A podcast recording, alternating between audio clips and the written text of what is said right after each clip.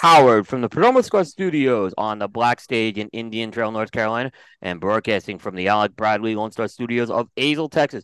Welcome to Prime Time Special Edition 150. Tonight we celebrate our milestone as we introduce three special guests: Manuel Quesada, Raquel Quesada, and Michael Herklots for this special occasion.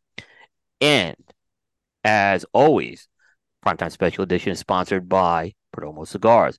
Awarded Nicaraguan Cigar of the Year in 2014 by Cigar Journal, the Perdomo 20th anniversary brand is consistently on the highest scores in the industry and is a top seller in humidors around the world. The Perdomo 20th anniversary blend requires tobaccos that have been carefully hand selected and well aged for a minimum of eight years. The Perdomo 20th anniversary is offered in three distinct wrappers a smooth, creamy Ecuadorian Connecticut, a rich, earthy Cuban seed Nicaraguan sun grown, and a dark, oily Cuban seed Nicaraguan Maduro. Combine these beautifully bourbon barrel aged wrappers with thick, high priming binder and filler tobaccos gives each blend a balanced complexity, layers of rich flavors, and smooth, elegant aromas. Perdomo Cigars is a family owned and operated company headquartered in Miami, Florida, with manufacturing and agricultural facilities in Esteli, Nicaragua. Perdomo's highly acclaimed cigar brands include the Perdomo 30th anniversary line, Perdomo Double Aged 12 year vintage, Perdomo 20th anniversary, Perdomo Reserve 10th anniversary line, Perdomo Habano Bourbon Barrel Aged, Perdomo Lot 23, Perdomo Inmenso 70, and many more. For great tasting notes and pairing information, check out the Perdomo website at perdomocigars.com. And by Jerry Tobacco. The authentic Corojo leaf is one of the most robust and flavorful tobacco leaves out there. During the golden age of cigars Cuba, it was a leaf choice to make some of the world's greatest cigars. Because it's one of the most challenging ones to cultivate, it fell out of favor by the 1990s. In the Jamastran Valley in Honduras, Julio Eiroa took on the challenge of growing Corojo from the original seeds, and in 2000, he successfully reintroduced authentic Corojo back to the market. With over 50 years' experience in the tobacco business from growing and curing tobacco to cigar production, the Jerry Tobacco Farm has been able to continue to deliver products to market with authentic Corojo. Now with Jerry Tobacco, Junis and Justo bring their very own brand to market and each contain the authentic Corojo leaf. Aladino is available in a wide variety of blends, including the latest release, the Aladino Sumatra. And each represent the golden age of cigars from 1947 to 1961. They're available at your local retailer. Be sure to ask for Jerry Tobacco, a legacy that is tasted in every drawer.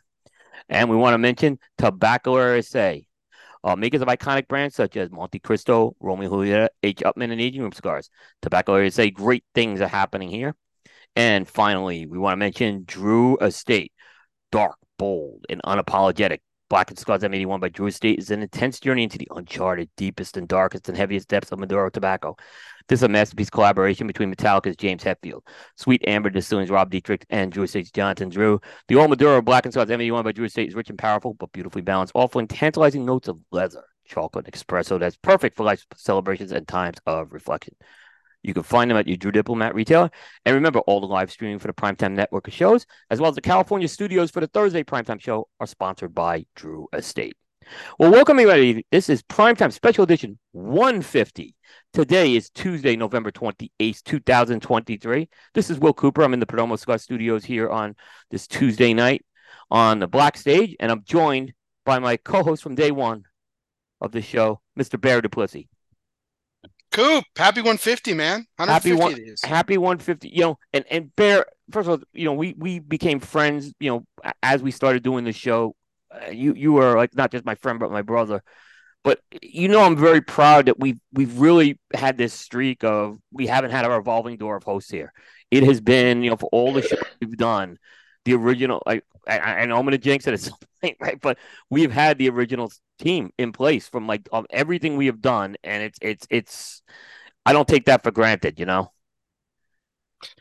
I, Coop, I completely agree. I think, uh, I think, you know, if you and I, if someone had asked us, you know, after episode one or even episode five or even 15 and said, like, do you see this? Do you see you guys do it, still doing this at 150? You know, you know, I think we would have been positive and optimistic about it, but I don't think anyone would have really seen this, especially the show that we have lined up tonight too, which is which is just fantastic. Um, Yeah, and, And this was I'm your you you you you kind of brought the concept to me when we were looking for a concept for 150, and you know we we come up with concepts and and you you you actually spit out the first idea on this, and it was a no brainer.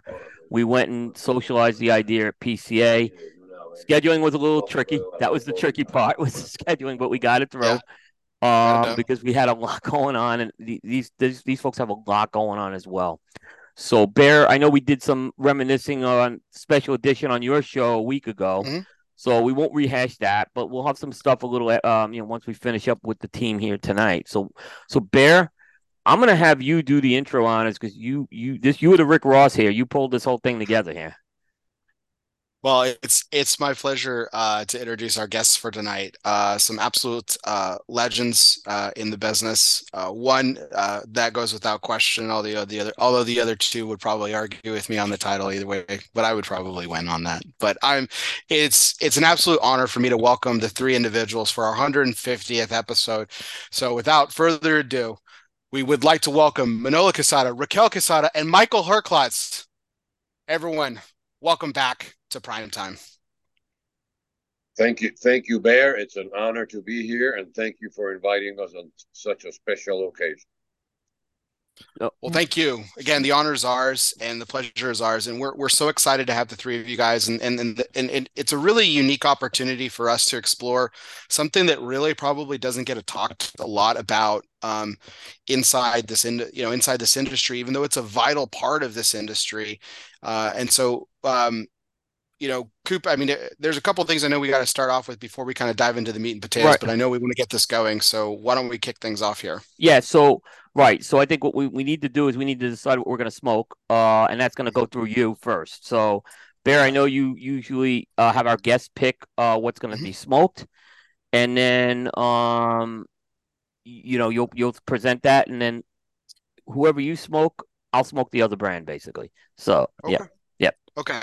Well, I've got a couple of choices here. I've got four specifically. And um, so I would like this is my first opportunity on a podcast to interview Raquel, although I've had the pleasure at PCA. So Raquel, it would honor me deeply.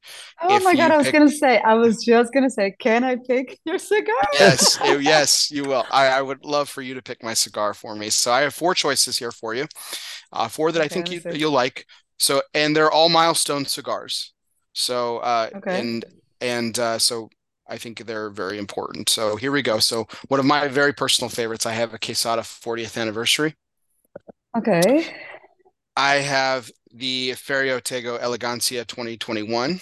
Oh, come on. I have the Casa Magna 15th. Oh wow, you're killing me. and I have I have the timeless limited edition 10 year anniversary. Oh, Okay, now I regret saying that I wanted to help you. it's like picking, uh, yeah. this is okay. not a one cigar evening, right, Bear? Yeah, no. There's right. at least two are going to be smoked, so it's at least two. Okay, but... so can so I can pick yours, Bear, and then pick Coops because then okay. I have two choices on this one. Okay, we'll let you pick mine. So, to, yeah. Okay, Bear will will smoke the Ferio Tego Elegancia. Yes, ma'am. Absolutely. And then Coop will smoke the 15th anniversary. Okay, I don't have the 50th anniversary. I have two other cigars. Oh, okay. Uh, do you but, have the the Elegancia then? I have the limited, the, the timeless 10 years. Oh. And I have the Casa Magna Colorado Robusto, two milestone cigars as well.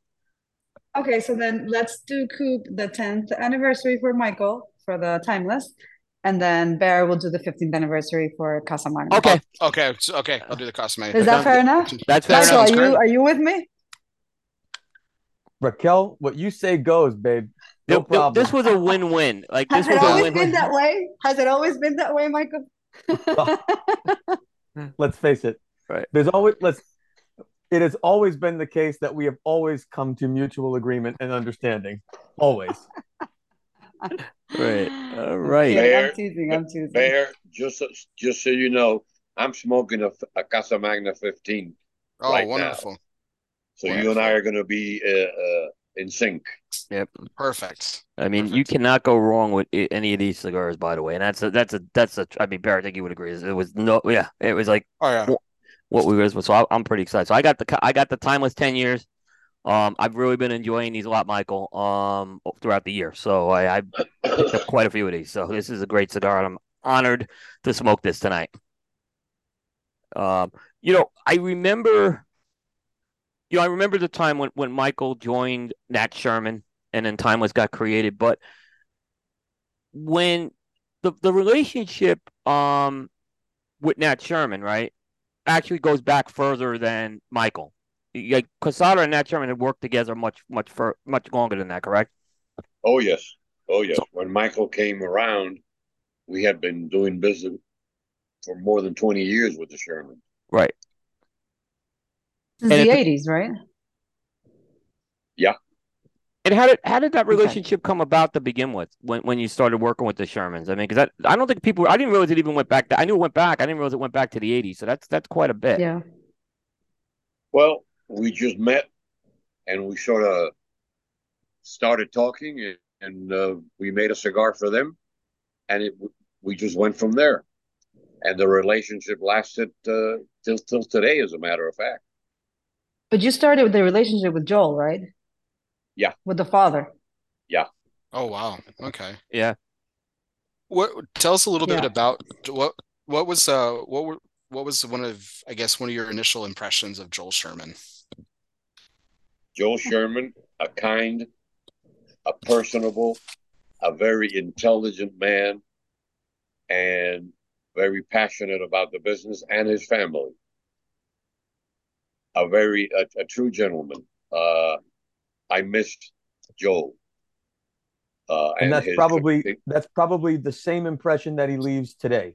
I mean, he is still the same kind, gentle, warm, family oriented. Loving. He's just the whole family, really. But um, just to Yeah, chime in, that's I mean, it's it's the same today as it was 40 years ago when you guys met. I'm sure. Yeah, no, no. Joel is Joel is is a, a true legend and really someone that if you haven't if if you didn't meet Joel, you missed a great man. I have met him. I have met. I met him once, I believe, or twice. I might have met, but I have met him. Yes. Um. you, you know everybody, Coop. Well, I mean, the namesake cigar of his, the Joel Sherman 75th, is is still, you know, with that, um, you know, where that cigar lies in my heart, bear. That's one of the Yeah. great cigars, yeah, of, of all time, of all time, and um, but yeah, so you've had that, you had this long relationship with with them, and um, you know, you were making some of the Metropolitan cigars for them before even, like I said, Michael kind of came on board. Yes, indeed. All right. And when Michael came in, we had known Michael for a number of years as well. When he came into Sherman, we, we had known Michael for what, 15, 18 years, Michael? It wouldn't have been quite that long, but it was uh 10, 12, 2004, just around around 10, I guess. Yeah. Well, remember we met Oh. you when you when you were doing the the kiosk in Prudential Center. So that would have put it 2000, 2000. 2000. Remember Raquel? Yeah, because- Raquel, Me, Raquel yeah, I went to Boston. Boston from 97 to 2000. So I missed Michael for a very, very short period of time. Well, and I used to work at other at Gloucester Gloucester Street Cigar. Exactly. I, when I start when I left Gloucester, Michael came in. And I came to Dominican Republic in 2000, and that's the year that we probably met through David Kitchens.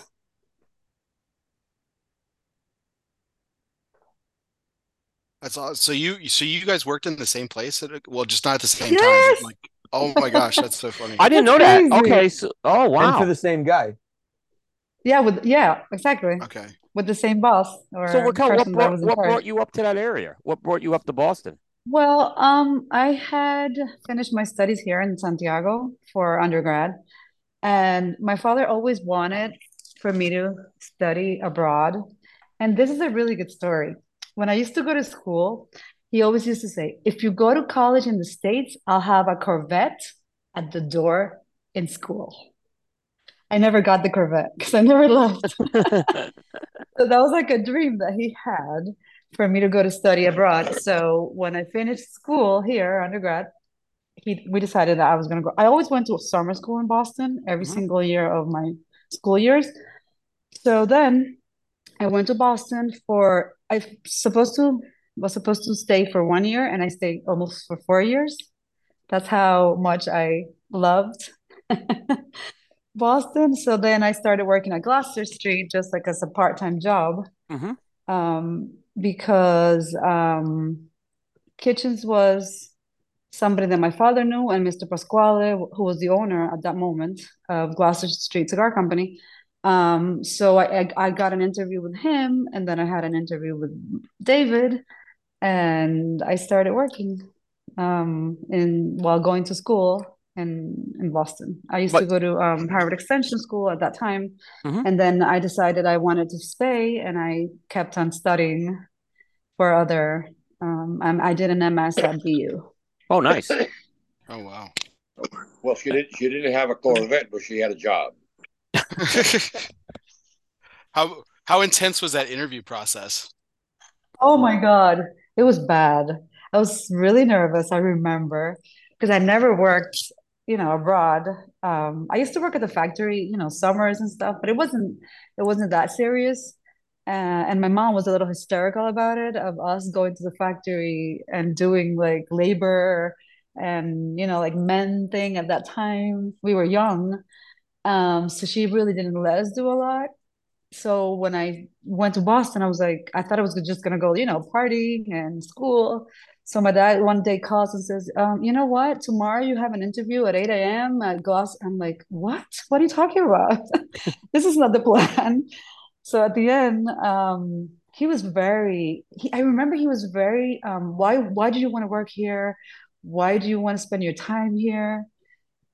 So I don't know, we just like kind of kicked off and he gave me the job. Technically. Right. Similar Michael- experience for you, Michael, or Well, it's likely I, I started going there in 1998 and really in 1999, but I didn't work there until after Raquel left. And I'm sure we interacted when we were there, Probably. but she was part time. I was going to school full time. I would go on the free Wednesday night tastings because I couldn't afford cigars. But Wednesday night at the end of the cigar boom, there was a free Wednesday night tasting. So I would go to those and try and learn stuff. Um, but my interview, it's funny. I I did not have an official interview with David. Um, I started working at a shop in the mall, and David that. wanted me to work at Gloucester Street, and so he, I was literally walking to class, and he rode by on his bike down the middle of Boylston Street and screamed at me, "Hey kid, if you want a real job, come and see me." So I was like, "Oh, that's nice." Typical And then- David. and then I was thinking about it, but then the kiosk that I was working for got sold, and in the course of that 24 hours, I got put in charge of that kiosk and got a raise, and I could still do my homework, and the hours weren't crazy, and so I thought I'd. So you used to go to you used to go to Berklee, Michael? Yeah, Yeah. So you used to go to work Berklee, and I used to yeah, I used to live like right upstairs. you lived of across the street from Yeah, um, exactly. From Boyle, from Matt from Mass, Mass Ave, right? Ave. Mhm. Yeah. So that was crazy. We were like so close and so far. such a small world? That's Yeah. crazy.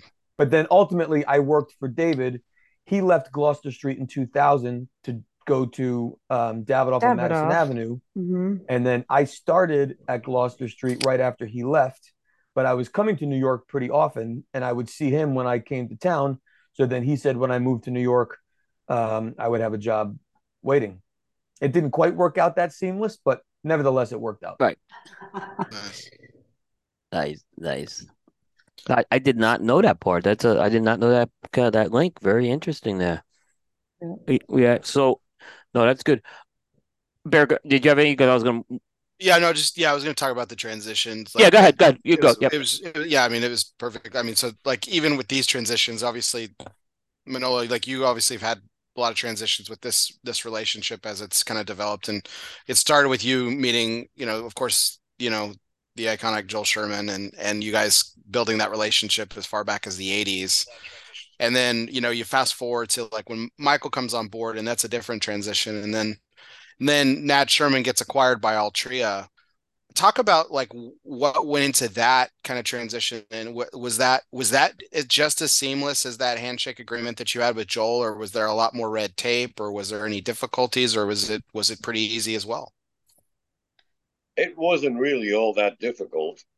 Uh, we didn't know about it. We found out uh, on, January. What year was it, Michael? January 2017, January 27. 17th, 2017. Well, we found out in January, and really, Michael was key in making the transition very, very seamless. It wasn't really a, a hardship tour from uh, Nat Sherman to Altria. So no, it was really very, uh, very friendly and very easy. We just business as usual with new owners. That was it. But but the still but the still same friendly phrase than Michael, which was great. Well, yeah, Michael was the the one we knew because in Altria yep. we didn't know anyone. Yep. Michael was the uh, liaison between us and Altria, of course.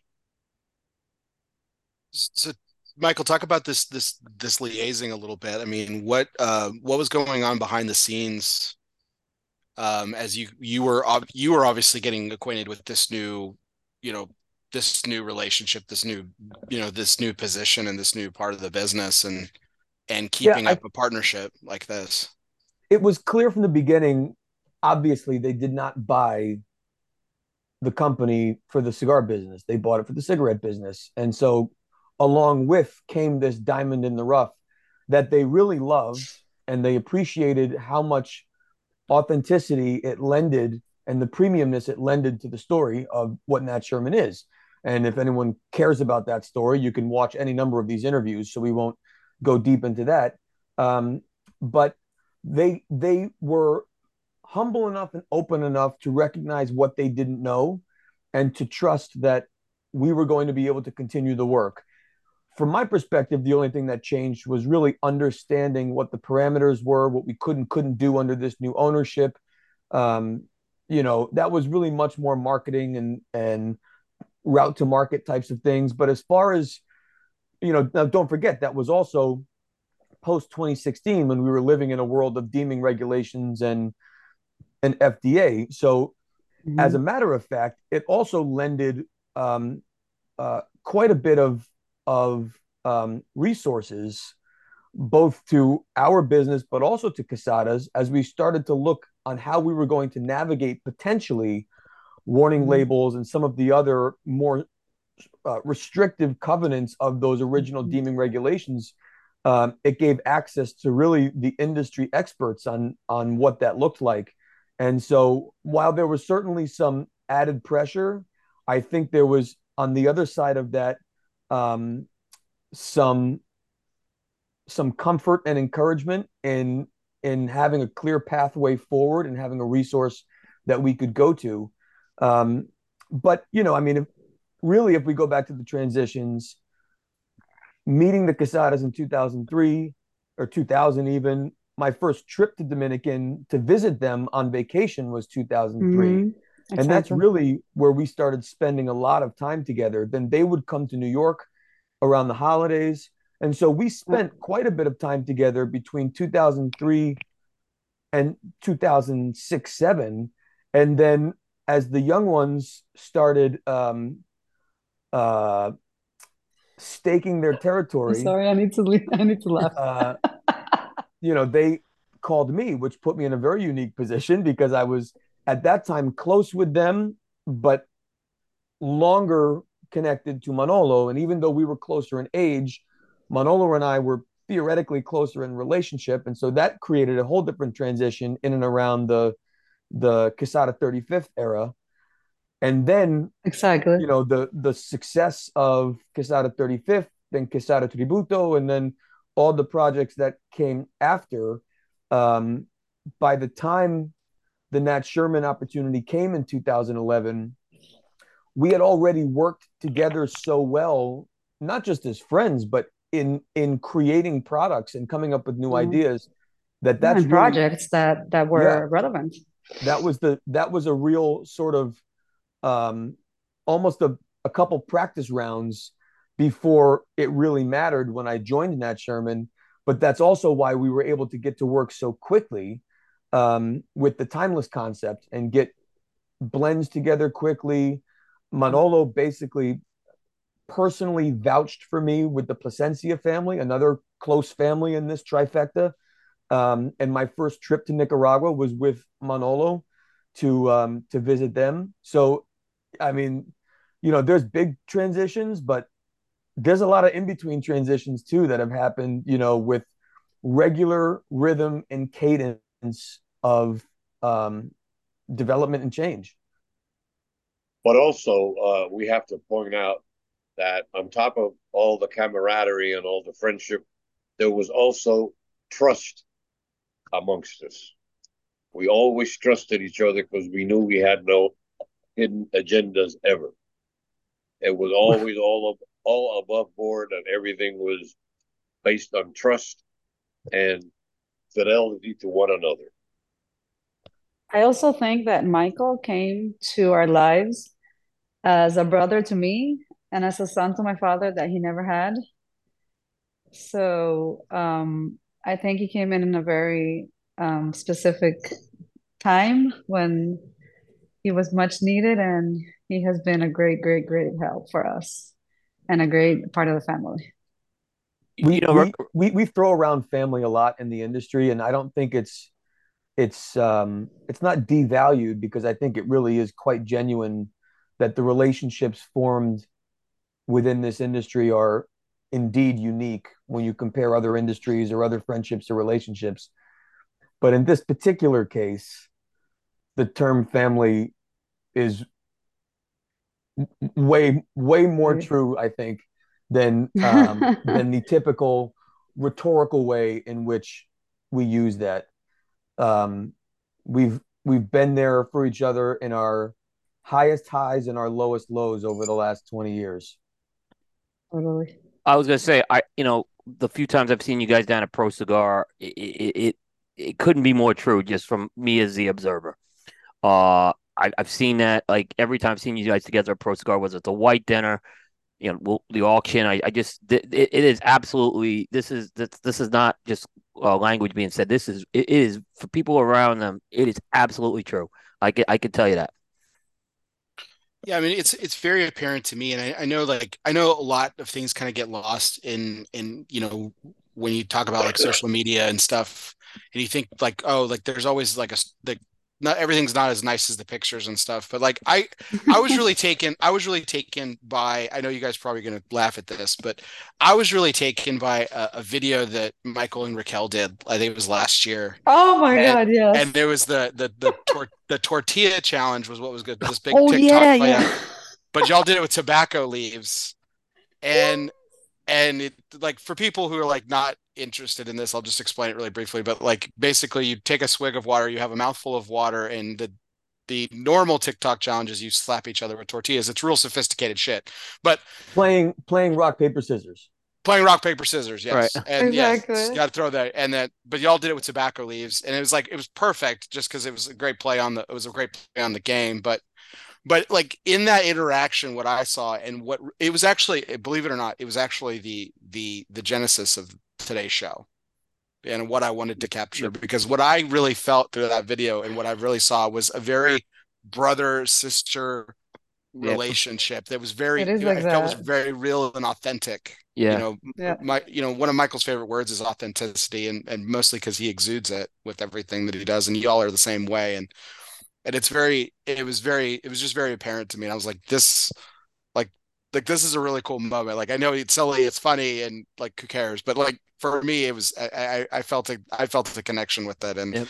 I, I wanted to bring it up tonight that was the perfect opportunity because i i remember was, saying to raquel we were like almost it was almost ready to go to the airport it was like a crazy day it was it was like this time last year it was the last trip to the factory and uh-huh. i was uh-huh. like something came up on my on my feed, you know, and I saw this tortilla challenge again, and I was like, I have a this. crazy idea. You tell me. And I showed her the video of a tortilla challenge. She's like, let's go right now. And we did it one take. Nice. I think we did oh, tell yeah. Manolo ahead of time. So in case he heard rumors that I was beating yeah, yeah, with yeah. Idea, that there would be yeah, know, when Michael doesn't know that when he comes down next time, I have another challenge. So be oh, I was in I was nice. in my office and I, I, I hear that Michael slapping Raquel around in the factory, I ran out to see this challenge, and I said, "Okay, fine, no problem." That's good. That is good. Manolo, Yet, Manolo, what was it like for you to kind of see? Not like obviously you have a relation, a great relationship with Michael, and and Raquel talked about your bond with him. What was it like to see them bond in the way that we're kind of talking about right now? Well, it's it's a very pleasant thing to happen that to have Michael and Raquel and Patricia, my other daughter, to be really good friends and really treat each other like brother and sisters. And that is Mhm. really uh, a, a very, very pleasant uh, feeling to have that because we do business together as well. It's family, but it's also business. So our, the, the relationship extends into the business, and we can talk to each other frankly and all cards on the table, no hidden agendas, no secrets, and that makes for easy projects to come forth, easy for blends to, to be made, easy to work together, to throw ideas at each other, to agree and disagree. Uh, and it's part of the fun. And it's fun when you do it with someone you love and someone you trust. It's wonderful. You, I think it's um, also worth pointing out that it it takes a pretty special person to be willing enough to share your family. And you know, Manolo, you've done that since day one, whether it's on the personal side or on the business side. It's, you know, there's there's a there's a cycle of honesty and trust and um, a, a a feeling of um, of who wants to help who and who owes who. There's always this constant. Um, I don't even want to say trading because it's more authentic than that, but it's just we both have each other's interests in equal prioritization with our own. Their success and my success and Nat Sherman's success and all the there's a there's a certain balance to all of it, and there always has been. You know, at the times that we could help them, there were times when they could help us, and many times Mhm. it was so reciprocal that both of us always won in the end. But it's just been it's been such an incredible blessing for all these years, and uh, hopefully a hell of a lot more to come. Well, let's hope so. Yep. I'm- I'm, I'm, I'm counting I- my years. I also think that my father, I have to give him this because it's not it's not easy, you know, to see your business grow for so many years and then see all these young ones, you know, come in and try to tell you what to do and how things are are going to be done. Um, it's not an easy task. So I really have to give him that little credit that he has been, you know, it, it, it has been like um he has made it easier for us to to that transition um, Manolo to be able to says no. participate. Manolo does say, "Well, let's see," which is not no. It's well, let's see, which means that he's open to see it through right. and to see if he's right or there's a, there's an alternative. Not that he's wrong because that doesn't. No, no, no. He's not wrong. It's either he's right or there could be another viable alternative, and that takes a very special guy um, Yeah. to be open enough to explore those other alternatives, particularly from a younger generation. I'm and you saying. and you always Exactly. have. Yep. So we have to give him that little tick. Michael, how is it that he goes? Raquel, ven acá, please. Uh, So yeah, um, we have we have a lot of jokes. Inside So- ones. okay. Oh, good. No, it's so I mean I, I I mean I think the next question kind of has been kind of answered in the last few minutes of dialogue that we've had, but like, you know, you know, Michael, you talk about a little bit about this. I know we've I know you and I've had this conversation, but I think it's worth noting having everyone here to kind of discuss a little bit more. But you know, when you acquired the the brands from Altria, um, and you knew you you needed to restart production and everything you're i mean the obvious the obvious step was to go to the original manufacturers in this case your your family as we just talked about so talk a little bit about how how again i'm not going to bury the lead here i mean how easy that conversation was because you've talked Well, there about were it. there was a conversation before that, which was before we knew we were going to be able to acquire those brands. What was I going to do? And so the original plan was to do a Ferio Tego concept with just these two blends, Elegancia and Generoso, and one size and in humidors and just start small mm-hmm. and figure it out. And before I could even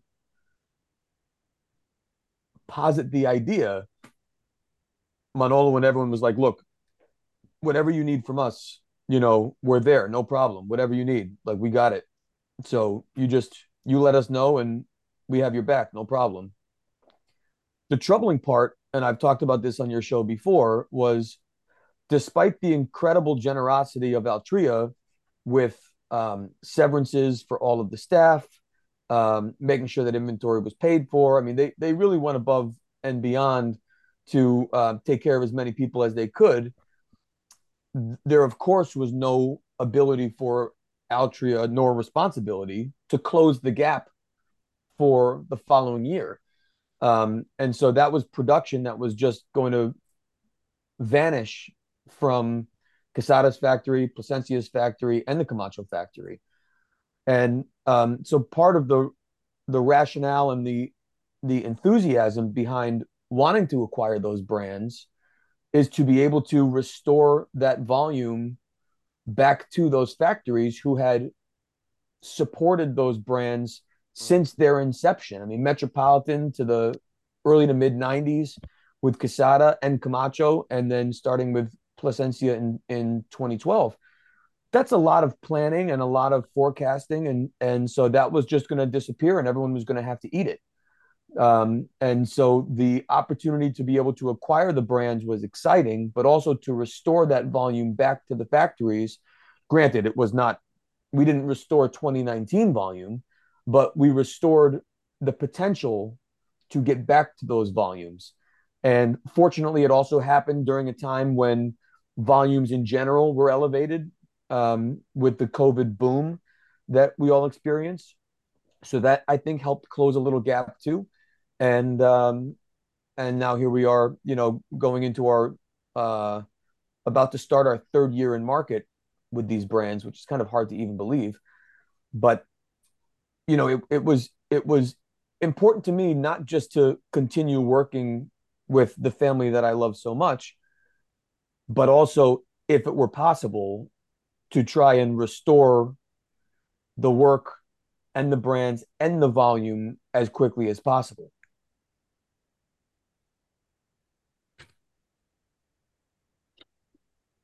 Michael, I know it's kind of hard to think about this in a vacuum, but you know, if if that had not been possible, like, do you think do you think you would have gone a different direction because it just wouldn't have felt right?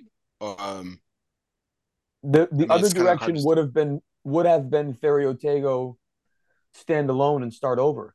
What made this particularly um, advantageous is that although we started over completely with the blends and production and packaging and trying to get everything back not just the way it was but more importantly the best it's ever been um, we were able to do that using brands and labels and branding that at least had some familiarity for those people for whom it was meaningful and so i think that certainly gave a great advantage to our ability to prop that up quickly. Certainly, distribution with Davidoff also aided in that um, ability to stand that business up quickly.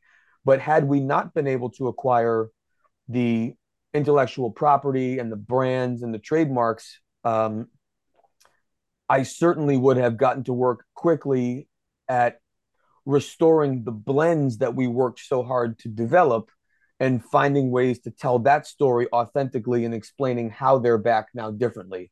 Yeah. What made this so favorable is that we didn't have to go through those steps of explaining how something is different yet the same. This time we just got to say it's all the same. Manolo, talk about the what the experience was like. So, like again, when you established your relationship with Joel Sherman and some of these brands that Michael's talking about, like the process of creating those had kind of long since passed. So when by the time Michael came in, like it was it was a it was a continuation of of a relationship that had already existed. The blends were already the blends you guys were been manufacturing essentially the same, you know, kind of concept for the whole time. But to get your roll up your sleeves again and work side by side with Michael on these Ferio Tegos projects that were different than anything you'd ever done before and he'd ever done. Talk about your experience with the like with Michael and what that was like for you. Well, you have to remember that when Michael came to Nat Sherman, there was an increase of brands to be distributed by Nat Sherman. Michael was instrumental in bringing new brands under the uh, Nat Sherman umbrella. When they sold to Altria, those that kept on going the same way. When Altria quit and all those brands fell by the wayside, we had a, a huge hole in our making uh, numbers in the factory. So when Michael was going to restart, we told him, listen, if it's only Ferio Tego, it's a start. We'll start and we'll see where that takes us. When he, he was able to acquire the other brands, that made it a lot easier for the trend for to, to bring back what we had lost when Altria quit. Because we had a vacuum of about a year and a half, Michael, was it? Yeah, 20 Yeah. 2019 was the last production. Then we went for sale end of 19 and then COVID was wind down. Yeah. So But the, the other two- thing I would I would just throw in there is the the process, you know, it's I was I was thinking about this earlier today. It's if if you think of this in a musical context for a moment, Manolo and I and Raquel started playing together in 2003.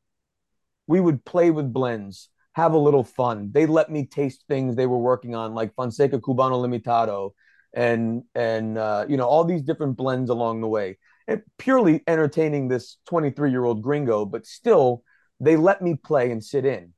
And then we really started performing together, um, like one or two shows in 2009, 2008. But then we got a band together in 2011.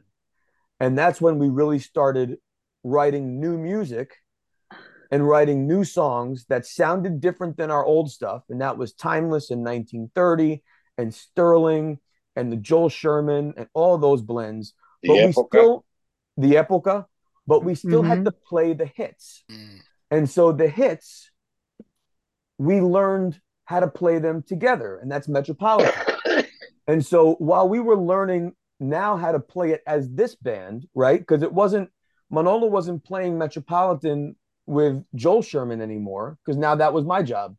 So now we were learning how to play these songs together.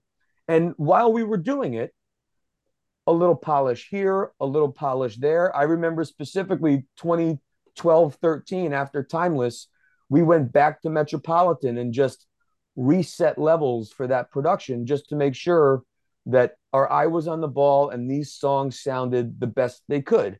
And then we continued to create new things. We did rebrand in 2017. Altria bought, same process. We're, we were constantly rehearsing to make sure that we were still playing our set the best we could play it and writing a few new songs along the way. Timeless 2019 Limited, Timeless TAA 2019 Limited. So, granted, Joel granted, 75. Joel 75. So, granted, we had to get off a tour because of COVID, like every other great band. We couldn't really rehearse, we couldn't play. We just sat in our houses and zoomed and smoked cigars together and said, Man, we can't wait to get back on the road. When we bought the brands, it was basically going back on the road and getting back into rehearsal. The only challenge was for the first year of that work, we couldn't see each other because I couldn't fly to Dominican. So we were sending blends back and forth. We were tasting via FedEx and Zoom. But this is where the relationship is so important because after so many years of playing together, tasting those blends, Manolo and Raquel and the other people there, they don't just taste them with their palates, they're tasting it with my palate. Like they know what I like And so even even though it may not be exactly what they love, they know the way the song has to sound. And so that mm-hmm. work together made it possible to do it so quickly during COVID. And then I flew down that February, I think, of 21. One. Mm-hmm. And then it was like, all right, let's, you know, now we had all the bass blends ready and we were just down to sort of final samples at that point, tweaking, uh, like Metropolitan, for example. We, we had a very specific discussion about do we replicate replicate the old version or do we increase the levels just a touch to give it some new life like going back into the studio and recording that album again instead of just reissuing the album and so when you taste metropolitan today it tastes the same. But when you feel metropolitan today there's a touch of body that wasn't there before because we tweaked the levels without changing flavors. But we've been mm-hmm. playing together so long that it just made it made that Makes process not necessarily easier but it it made it um more efficient. Smoother. And honestly after whatever 18 months of not doing it together it was a ton of fun i mean we had a ball going back and forth you know it was great that's um, awesome. You also have to remember, Michael, that we weren't just blending for your taste or our taste. We were blending for together for a market taste. Yeah. Because the Epoca and the Sterling were not in anybody's profile. These were new compositions that came about because the band knew each other, they knew how they played, and we could come and put together new projects that didn't have to actually satisfy either you or us. Right. Although I like it a lot. Yeah. so do you. all, well, all these all these music metaphors, Michael. No one would ever guess you're the, you're a musician. So, um, uh, but so I, I, want to talk about this a little bit because uh, Michael brings up a good point. So, like Raquel, he said that you and your father know his palette. It's not your palette, but it's his palette. So talk a little bit about that challenge. And, and and your dad also alluded to it as well, like talking about the markets palette. Like this may not be something that necessarily is I don't want to say enjoyable because I know you guys enjoy your job, but it, it it's it's not the cigar that you would choose for your personal, like your daily go to. Like talk about the the challenge of working together in, well, in, in Michael, blending for someone else's palate Uh, Michael is a very determined person. so he, That's we code, had our Michael, differences. Just...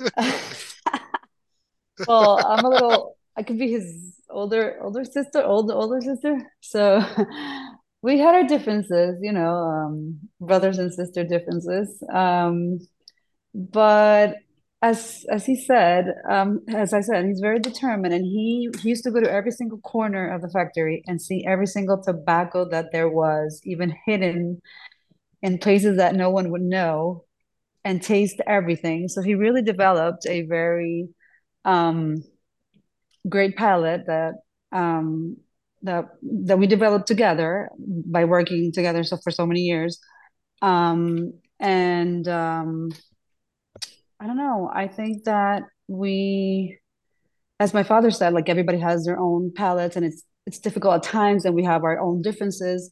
But we always used to come to to one um, agreement uh, on what the market, and we all agreed that we wanted to come out with. Um, as Michael said, like the Metropolitan, when I started working in 2000, was a very mild cigar, um, and together we brought it up to even though it resembles to the 80s it's a little different with a little bit more taste to it. So in every single blend that we developed through the years we worked really hard together. And as i said Mike, michael came to the dominican republic he was telling us at the beginning of the call like so many i was even going to ask you like how many trips to dominican republic have you made that's like a number that we don't even know and do the math but it i was it thinking has, about it today yeah, it, it has to be over a hundred visits. I mean, even with um, the Quesada 35th uh, bear that we didn't have, we haven't talked about it. It was something that Michael was very, very, very important on this blend that we decided to come to. Um, how do you say that? Like to tell my to um, not commemorate, but to um, celebrate. celebrate, uh-huh, to celebrate um, the 35th anniversary with a cigar that my father didn't even know that existed because he never wanted to put the Quesada brand um, last name on a brand because it was his last name and it was a very big responsibility um, that he never wanted to, you know, get into it. So with Mike, with the help of Michael, and with, I mean, do you remember that that day that we like smoked? I, I think it was Three like of I us don't even know vomited. how many. First of all, we we smoked the the the, the the the challenge. So we were in where the factory is now, but at the time that was just oh. a a, a warehouse. Where the lounges that we were, we were sitting there where the Exactly. lounges. and there was a bathroom and a table and some Mhm. shitty rollers chairs and that was it and i showed up on a saturday manolo didn't know i was there which that was another thing they told me i had to come back. That down was like I thought- another thing. Imagine i thought manolo was dead like I was hiding what- Michael. what is wrong yeah so i got picked up and we worked on this and the whole idea was to taste create a flavor that had never come out of the factory before like that was our task to go do with to- with tobaccos that we have never used before too, right for that matter, at that time. Which Um, included so at the we, end- we pulled we pulled stuff that had just come in from the barns that hadn't even been fermented yet just to be able to taste something that hadn't been processed like Quesada or like Matasa at the time. Unfortunately when you time. taste tobaccos that have not been processed uh, your body processes them instead and we processed them into the toilet bowl. But it was worth it So at the end, we came up with a cigar that my father didn't even know that we were going we were going to come, and then we made this really big event at the Madison um, store, right? yeah yeah. Or was it the um, at the Madison. Madison, No, store? Exactly. It was it was at the Madison store. uh huh. The old- Exactly. The old store, yeah. Yeah, so it was the 35th anniversary for the first Quesada cigar that came out into the market. And we did a really nice event, and my father didn't even know. Um, and it was something very, very uh, touching for him and for us It was because it was the young ones coming in Right. with a new blend, with something that we had never. And then at the end, remember, we sold those boxes at the PCA in, on the first day. yeah Was that your first box press cigar to come out of that factory? Yes. Okay, I thought Mhm. so. Yes. Hang on. Yes, yes, the yes. um Vegas de Fonseca had a soft box press. But that yeah, Oh. but that was a box press, not a, a trunk press. Oh, sorry. Yes. Yeah. Yeah, like with the whole with the whole process with the with the presses and everything. I think we remember like we messed a few and we kind of like created our own how we are gonna press those things those cigars. It was it was crazy. Paid off. Yeah, no, It it, did. Ticket two.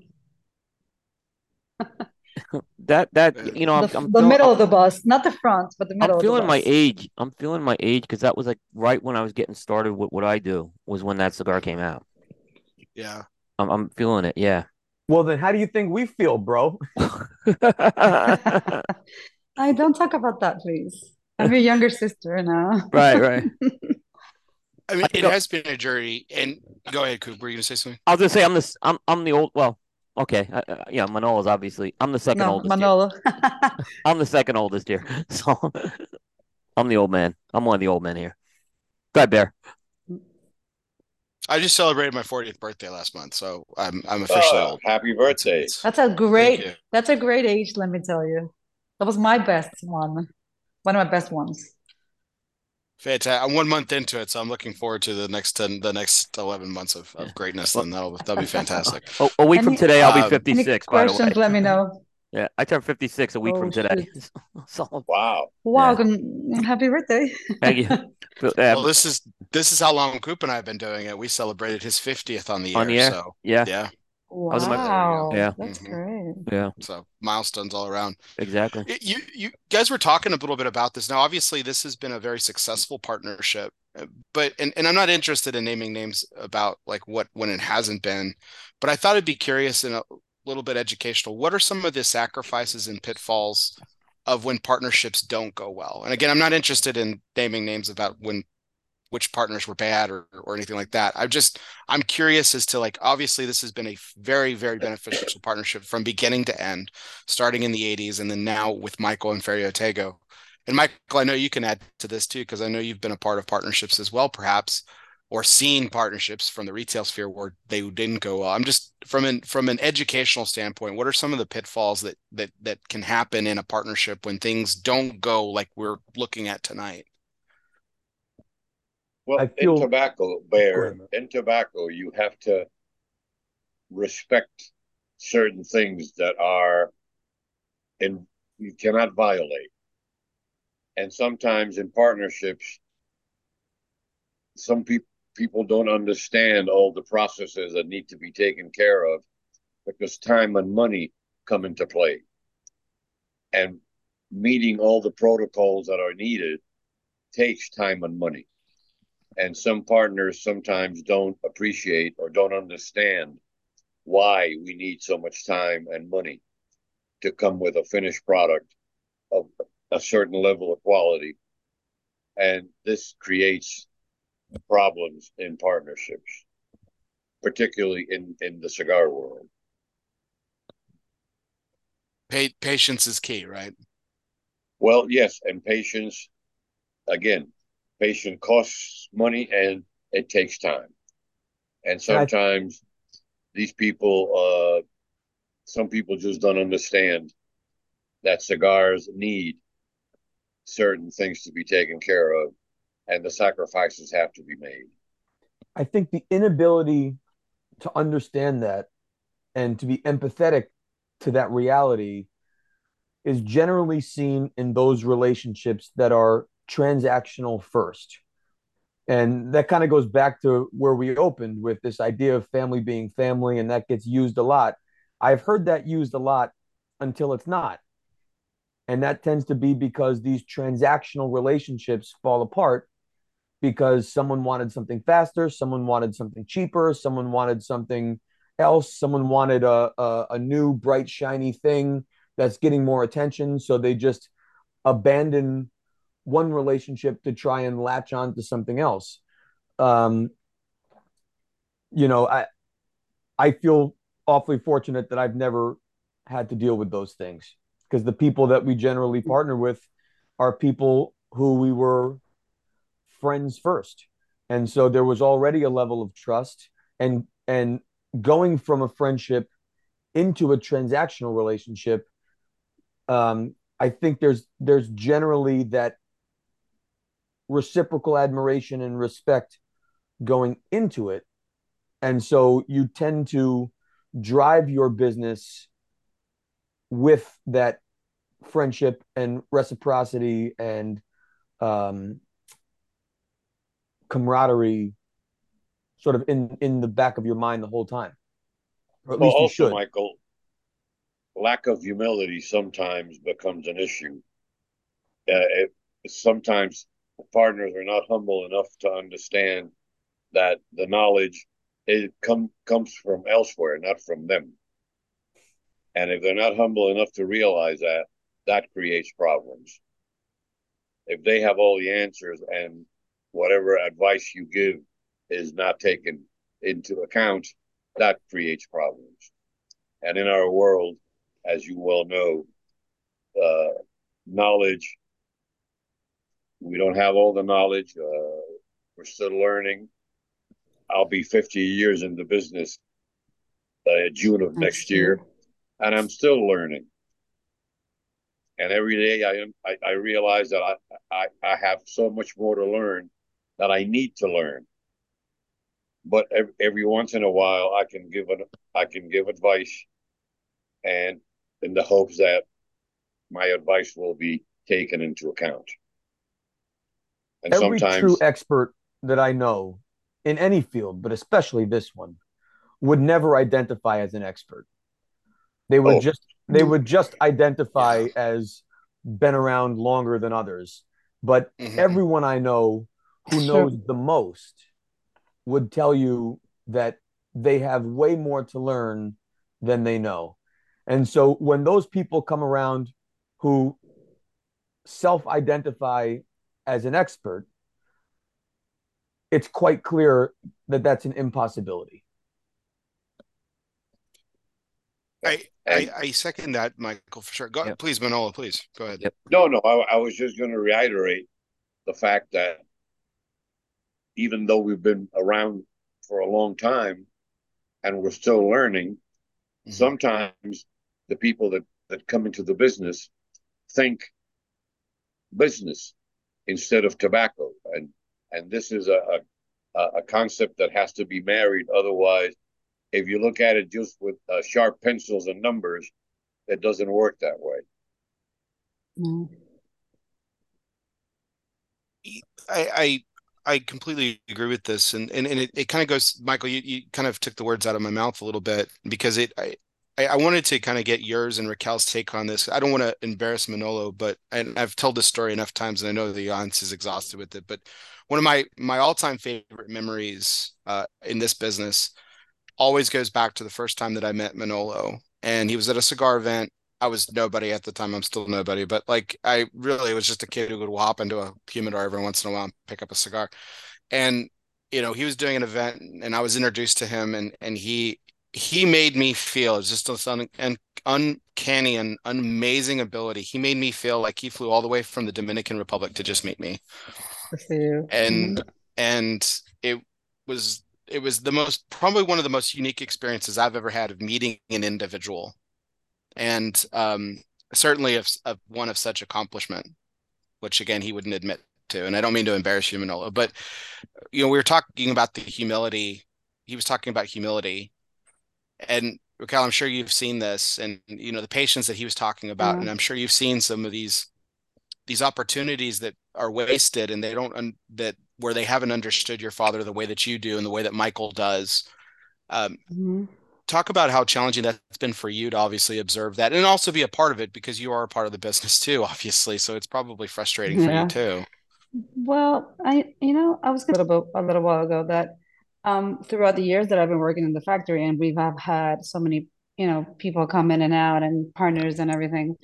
It's really important to have a partner or a person that comes to make cigars for us, in my point of view, because we make cigars as manufacturers, is that they have to have like the same ideals that you have.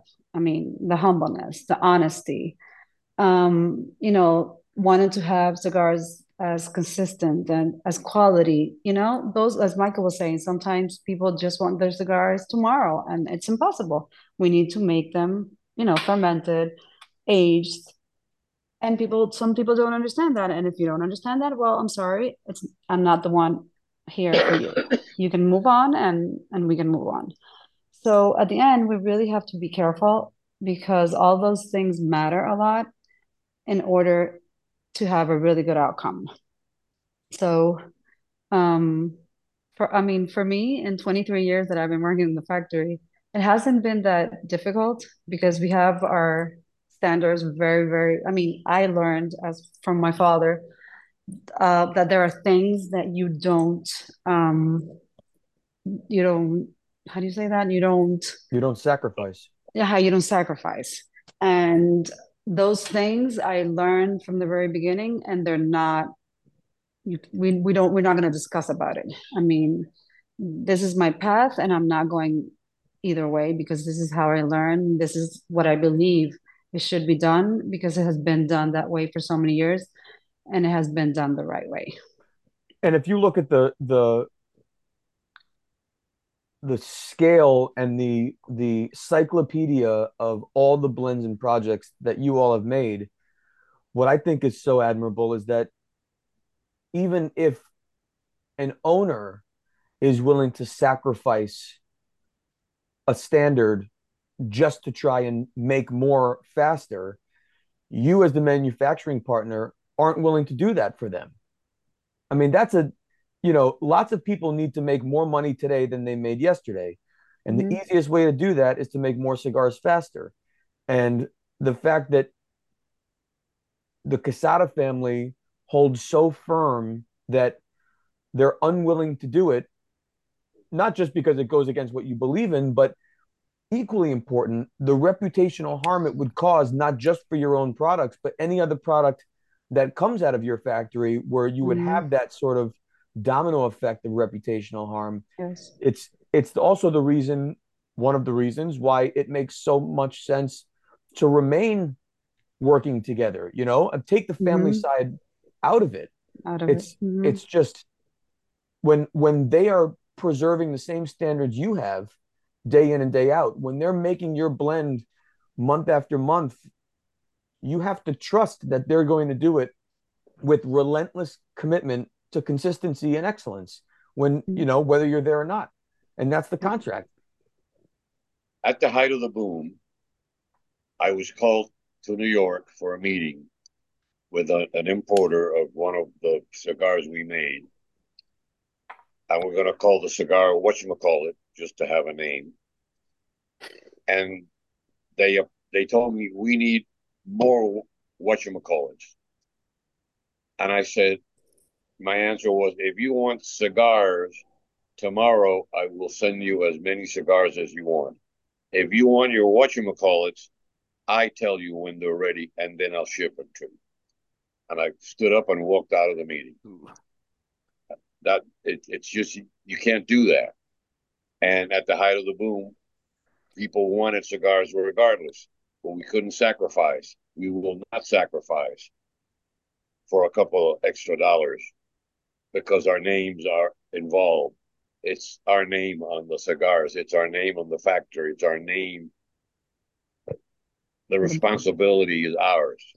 Mhm. So we have to maintain that. And we will. We have and we will. And Michael knows this because he's been around us for quite a long time. And he shares the same purposes that we share when it comes to cigars being made and cigars being shipped and cigars being sold. Yeah. I, I I'm sitting here, you know, and I'm, we're listening to this conversation tonight, and it's amazing. You know, there's a you know a lot of factories have relationships with clients that come in and and have cigars made there. Um, here we're we're talking about a situation where this is a decades and decades long relationship, and it, it you know it has it. This is more of an observation and a question. It has so much more than just the, the concept of a contract brand. To me, you know, I'm, I'm hearing this, and there's there's true partnership, there's true synergy, and I, I just I'm just blown away as I'm hearing this. This is not a question. I'm, I'm just blown away, and now I see how why there's been such success with this relationship for as long as it has been. It's an amazing thing. I, I just had to say that. So that wasn't so much a question as a, as an observation as I'm listening to this tonight. Well, thank you, Will. It's Yes, an accurate one. It, it really, yeah. I mean, and and look, we've we've seen how many factory client relationships have we seen come and go over the years? A brand That's what I comes was and getting it's, at. yeah. That's what I was getting at. Yeah. This is go ahead, Barry. You take it from there because yeah, I, yeah. No, no, no. Finish your thought. That's where I was. That's where I was kind of going with this. Is that like you know, uh, like I said, I wasn't interested in names, be, because I'm. I I don't. I just don't think it's pertinent to the Right. conversation. I think it's where there. This is an example of where it, where it can go. It can go extremely right. And in, you know, I I was I was part of this uh um conversation earlier today where.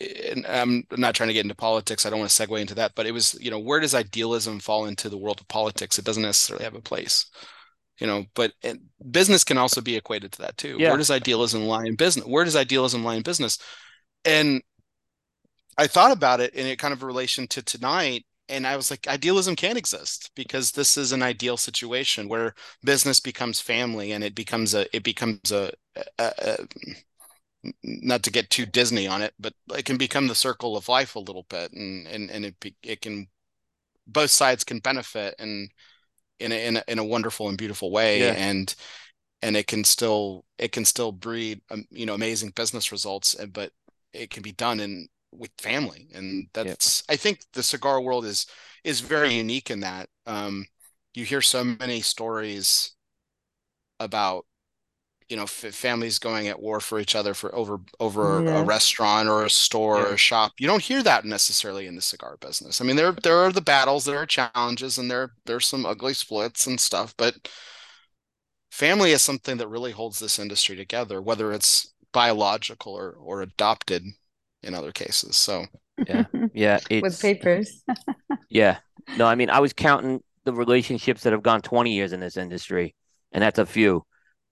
Then when you get into the lanes of this, less than one hand you're counting that on, and um, so that's it's just that's a testament. And Michael, I know you you weren't there from the beginning, but you've been there a long time, and Oh, yes. um, you you're the steward of these the, the Ferio Tego brands. You're the steward of them now. They, they're your brands.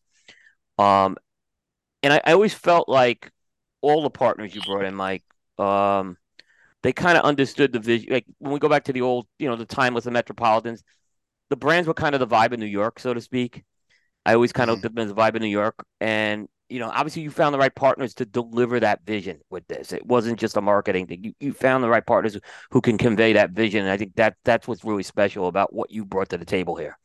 But the other thing is, with the exception of one partner, two partners um, that I found, every other meaningful relationship I have is because of Manolo. I mean, the only ones that were unique to me um, was my relationship with Davidoff because I had it first. Yep. Um, Mhm.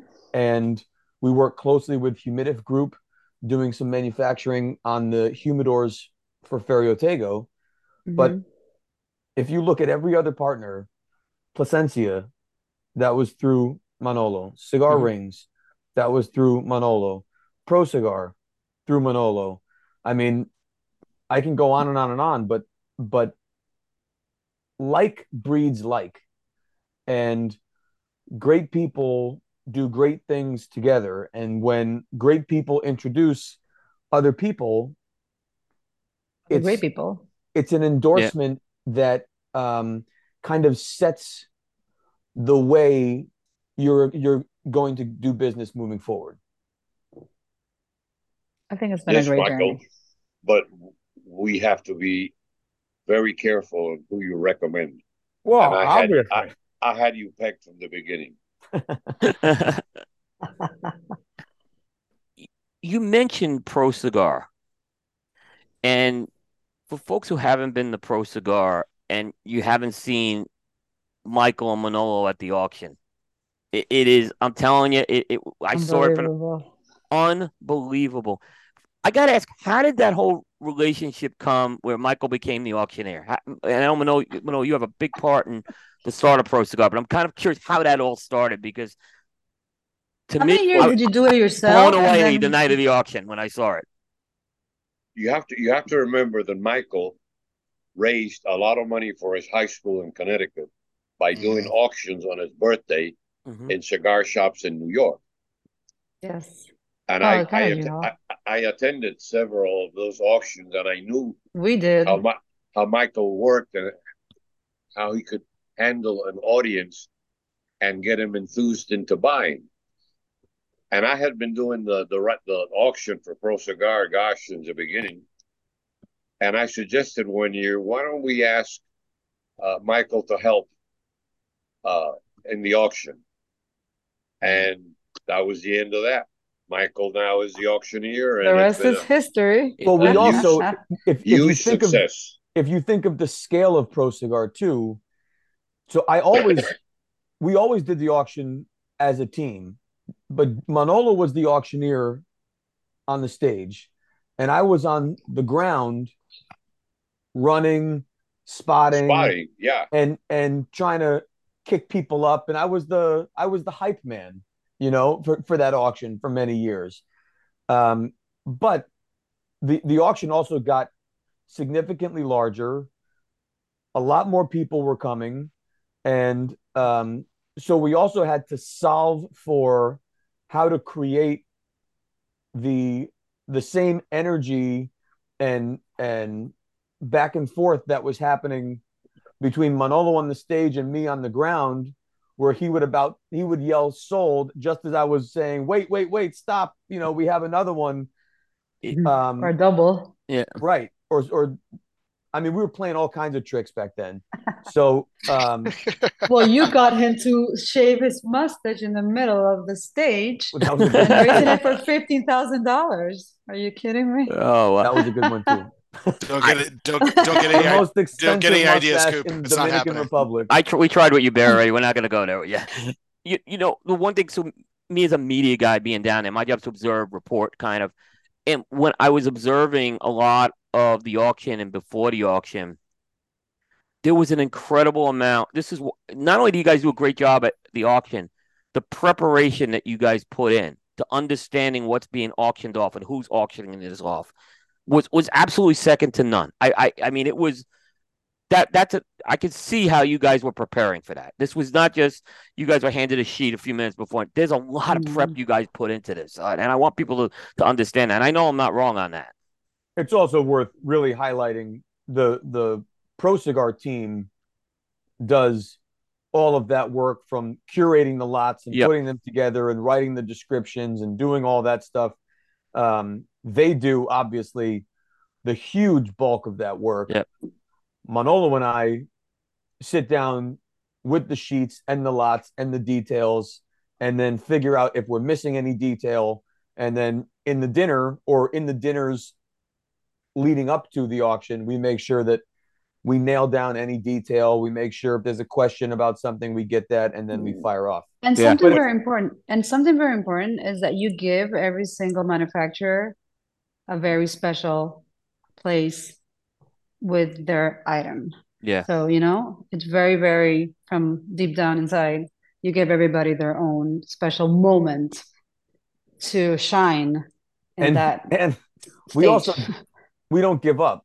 no, No. That's, that's the other thing. You know, some some lots start slower than others. yeah, but you know that's not time to move on you know i i remember we had one specific meeting one year where um a few people complained that the auction was too long Mhm. and manolo and i who we we from the begin from the first pro cigar festival in what 2008 2006 Yeah, somewhere's in there. Yeah. I was at Columbus Circle. Maybe it was 2006. From the first one, the thing that we were jazzed about two things. Obviously, bringing consumers down in this fashion to see everyone and to really elevate the Dominican Republic was something I was passionate about as a as a kid, and certainly Yes. Manolo. So we were excited to finally this was going to happen. But the other thing, truly, was the ability to raise money for these causes. It does not take a say. lot of money to help Yep. these two most in need groups, the youngest and the oldest of that Yeah. community. And so for us, it was it was really um it was a crusade to figure out how to raise the most money to help in this in these two groups. And so when that conversation came up of, you know, well, maybe this is taking too long, Manolo and I were like, well, what are we doing this for? right. So let's get bigger lots. Let's get smaller things for fun.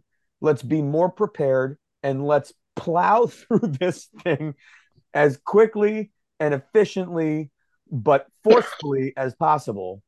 And I- I mean, I think, you know, we got done last year in record time and Yeah. we Yes. raised record money. Money. Yep. Yeah. Yep. Yep, yep. Yep. And, and and you get Michael and Manolo, you have a gift. When you see something slowing down, you, you just know how to like man- maneuver that, you know, those bids. I mean, it was just, and I've seen a lot of auctions. I it, this was, I'm telling you, this was Yeah. as execute well executed as anything I ever saw. And like you said, in the end, you're doing the job is to to raise money for these charities. And for folks who aren't familiar with the Pro Cigar auction, you know, Pro Cigar is put on by the Dominican manufacturers, and each of the manufacturers donate a very special item, and they're auctioned off, and the and the proceeds go to charity. And uh, it's it's that simple, but it's not that simple either. So um, it's just when I this was the first year I got to stay for the auction, and I know I will never miss that again. I will never miss Well- that again. I can tell you that right now. The one Just take into that- consideration that, ah, sorry, just take into consideration that these two are very creative. So don't wear your favorite hat or your mustache because they'll be auctioned it. We're selling. You're for a lot of money. Yeah, yeah. We, we, we, yeah. Bear's beard's not available though. I've been, I've been already. No, told Bear, that. Bear, don't come down. Don't come down because you'll be He, You can have But the losing it. You can You have were mentioning that there's a lot of work. There's a lot of work involved, and every lot has five paragraphs describing in the pamphlet Yep. that is given out. If we sit there and read these five paragraphs for each lot, we'll never finish. So Michael and I have to start looking for highlights and synthesize those five paragraphs into a neat introduction to give that lot, that manufacturer, a special place in Yeah. the auction at that particular moment. It takes a lot of work oh, and a, I- lot, and a lot of nerve. A lot of enthusiasm. I, I, you know, the media, we get some of those, you know, the background info on those things, and that's why I was, I'm blown away because I know it's, it's, it's, there's a lot of detail in there, and it's like you were familiar. I mean, to, to, to kind of get the right level of detail in front of your audience, and you feel, you know, I don't feel like you guys miss anything. It was, it was, it was, it was amazing to see it. I mean, I just, I just couldn't get over it. I mean, I, I know I was messaging Bear and the It's team that night. Uh, I'm saying you got to see what I'm seeing here. Yeah. We're also the most affordable auctioneers in Dominican Republic. So that's for that's charity. Yeah. And I know, Michael, Uh, you, yeah, you know. I know sometimes, Michael, you've had some conflicts with it. You've been asked to do other things, and your thing is, this is absolutely, you know, th- this is always taking priority with you. I, I can honestly say that. I know that firsthand. the idea of missing it is soul crushing. Yeah. No, the uh, it, it it's it's an amazing thing. Uh, I look forward to it this year for sure. Um, and ma- many more. So I mean, it's uh, thank you guys for doing that because uh, it it definitely I could tell you anyone goes to Pro Scott, that is the app one of the absolute highlights to see that. Well, thank you, Will. Yeah, That, yeah. That's encouraging. Yeah, no, it was really good. Bear, I didn't mean to derail you. I'm gonna, I'm gonna, I'm gonna swing it back no, to you no. right now. I know I kind of, I want to make sure we got that part in. No, it, no, no. Pro, pro cigar is absolutely something I wanted to touch on because I know it's in, I know it's important to everybody Yeah. on this panel. So Yeah. um, yeah, I, I kind of wanted to, you know, I, I know we have just a little bit of limited more time with you guys, and so I I, I do want to just touch on a couple of other things. You know what, um, you know, you know, we talked about, I, I introduced you guys tonight as, as, as kind of legends in the business. And I know Michael will probably take exception to that along with Raquel and probably Manolo as well, but you guys all are. And I think this partnership kind of goes down, um, you know, again, what we talked about the length of time that's been involved with it. Um, but where, you know, Manolo, specifically from you, I guess, where does this partnership rank in the legacy of for you and all the ones that you've been a part of for over the decades that you've been in this business and have have, have done? Well, it's a very it's a very special one. First, because of the the people that have been involved, the Shermans at the beginning, and Michael in the middle. Uh, it it really has been a special relationship in in my fifty years. I would say that it's been a highlight uh, of my work in the factory. Uh, ha- having the opportunity to work with the Shermans and with Michael because of the synergy, but also because of the the feel that we have for each other, that we have common goals, we understand the processes, we listen to each other, we work Respect. together, we bring things to we bring things to, to, to an end. And yeah, we may disagree on blends and we may disagree on uh, on uh, dots and and and uh, t- uh, crossing T's on, on a label, but in the end, we're looking to have something that will work for everyone, us as manufacturers and Michael as a distributor and, and seller of his brands. So I would say that it has been a very deep and a very rewarding relationship. Uh, frankly, the only one that we've had at that level in the factory over my time. I was time. gonna say it's been the Yeah. longest one ever since, because people Well- come and go, and but this has been the longest one and the most steady one. yeah, and on And- that note, Raquel, like have, have you guys And your favorite. I'm just kidding. Eh, you I'll- don't have to talk about that. on, on that note, on that note, Raquel, the I mean, we've talked about the importance of the partnership tonight, and that's been the center of our discussion. Like, have you looked at other partnerships hoping to bear the fruit that this one has? Is that something that you guys are actively looking for, or is it just hey, whatever comes our way? Like, how no, do you guys no, approach no. this? I don't think I don't think we've we've been working on that. I think we, we we're focusing on what we have right now, doing the best we can for, with what we have. Um, as we have said, it's been a lot. It's been a, an amazing journey, um, and I know and I feel that it's going to keep on going that same way as it has been um, ever since. So I think we're focusing on um, us as a private as our brand, um, Quesada Cigars, Casa Magna, and uh, the Quesada brands, and also with Ferio Tego, with the Timeless, and um, Elegancias, and all the products that we have making, the Metropolitans, and everything that we have been making um, ever since. So for many more years. No, we appreciate it. Raquel, I know you're under some time constraints, so you know, Yes, Um, if you do need- uh, I yeah, wanna- a little bit under the weather. I know you're under the weather. and You did this under the weather, and I want to give you the out before you know. you- but thank you you. went above, you went above and beyond for us. and we- Yes, so thank you so much. we much. really appreciate always. this. You need to Always, get, always. take care of yourself first. You don't need know, to thank me. Yeah, you're you're welcome here anytime. You know that. So I just Thank wanted to let you know. Yeah, Love you. See you next week. we do. Thank you, Love you. Raquel. I'll see you. I'll see you in February. I have challenges for you, Michael, so be prepared. I'll tell Bring you it, all babe. about it, Coop and Bear. Oh, I can't wait. That's great. Can't wait. All right. Thank Raquel, you so thank much you, for Raquel. everything and good night. Thank you so much. Thank you very much, Raquel. We appreciate it. Thank you. Okay. Night, Pooh. Bye. Bye, Take care. Pooh. Take. So, Michael, that led me kind of into just the next question I was going to ask you too. Like, um, I, I know it, it'd be impossible to replicate what you've created with the Quesada family, but I mean, is that something that Ferio Tego you see in the future? Ferio, Tego is, is additional partnerships, like uh, hopefully that would bear the fruit like this one has. I don't think you can ask the question fairly that way because you you can't add time and and experience to a relationship. It just can't be done. And you know, I look back my my best man Steve uh my oldest friend Ryan, godfather to my children. Manolo's met both of them. I have lots of friends today, guys that I spend way more time with on a regular basis. But if you were to ask me if I was getting married today, who my best man would be and who the godfather of my children would be, it's still Stephen Ryan. Because you can't you can't make up that time and those experiences. You know, it's always compounded. This is a relationship that started as organically as one can. It it you know, I I said this the other day.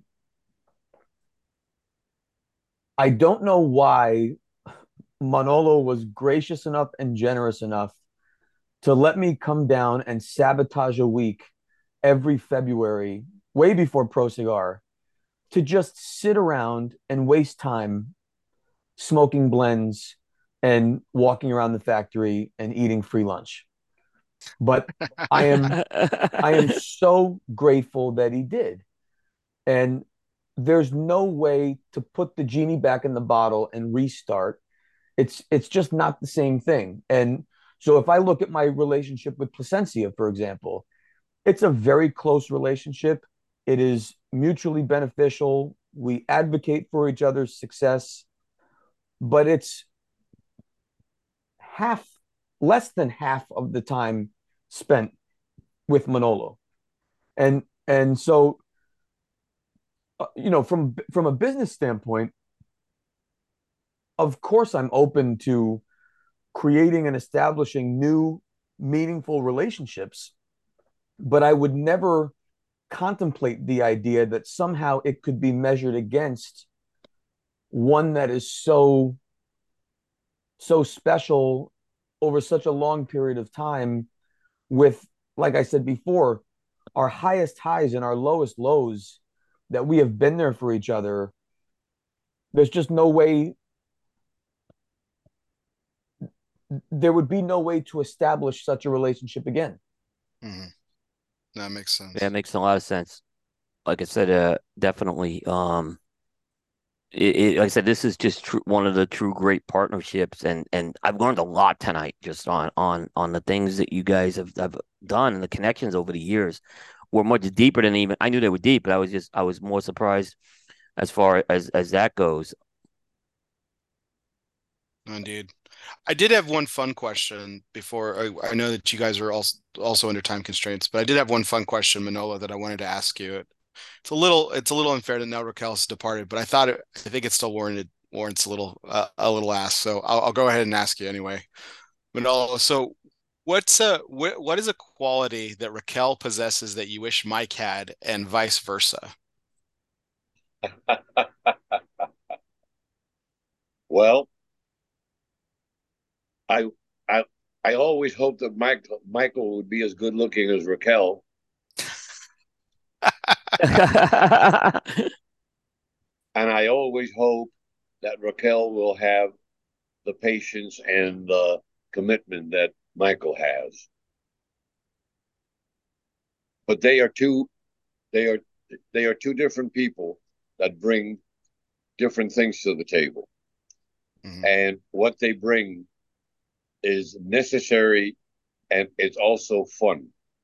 Because when we sit to make a blend we're doing all kinds of we're doing all kinds of things. We're tweaking blends we're making new things we're adding things we're bringing we're taking we're smoking and we're smoking 15 cigars a day.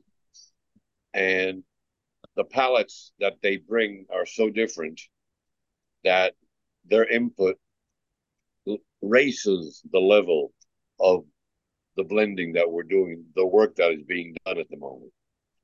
And this is really, really something that is remarkable. And I, I am deeply grateful to have that coming to the table when we're developing or maintaining whatever is in production. The bad news is, Manolo, there is no hopes for my looks. The good news is, Raquel is as all in and steadfast and loyal and hardworking and committed as ever. So you got half at least. Yeah. But for me, one, out of one it's hopeless. That's exactly yeah. one out of two. Not bad. Yeah. You know, yeah. Manolo just said something about palates and particularly the young palettes. And Manolo, you have a line that you've used in our tastings in the past about your familiarity with flavors growing up on your breakfast cereal and drink of choice as a kid and the young ones access to flavors based on the breakfast foods and drinks of choice that we had growing up. And I think that's worth you sharing here because I think it's incredibly insightful. Oh, indeed. When when I, when I grew up, we had three soda pops and three cereals, and no combinations of flavors at all. It was one flavor, and that was it. Uh, the young ones have come now with where you have watermelon with mango and pineapple with kiwi and and uh, chocolate with salt, uh, saltwater taffy, and all these things that we didn't experience. Our palates didn't develop till a very later age to be able to recognize the combination of flavors that the young ones come with and bring to the table.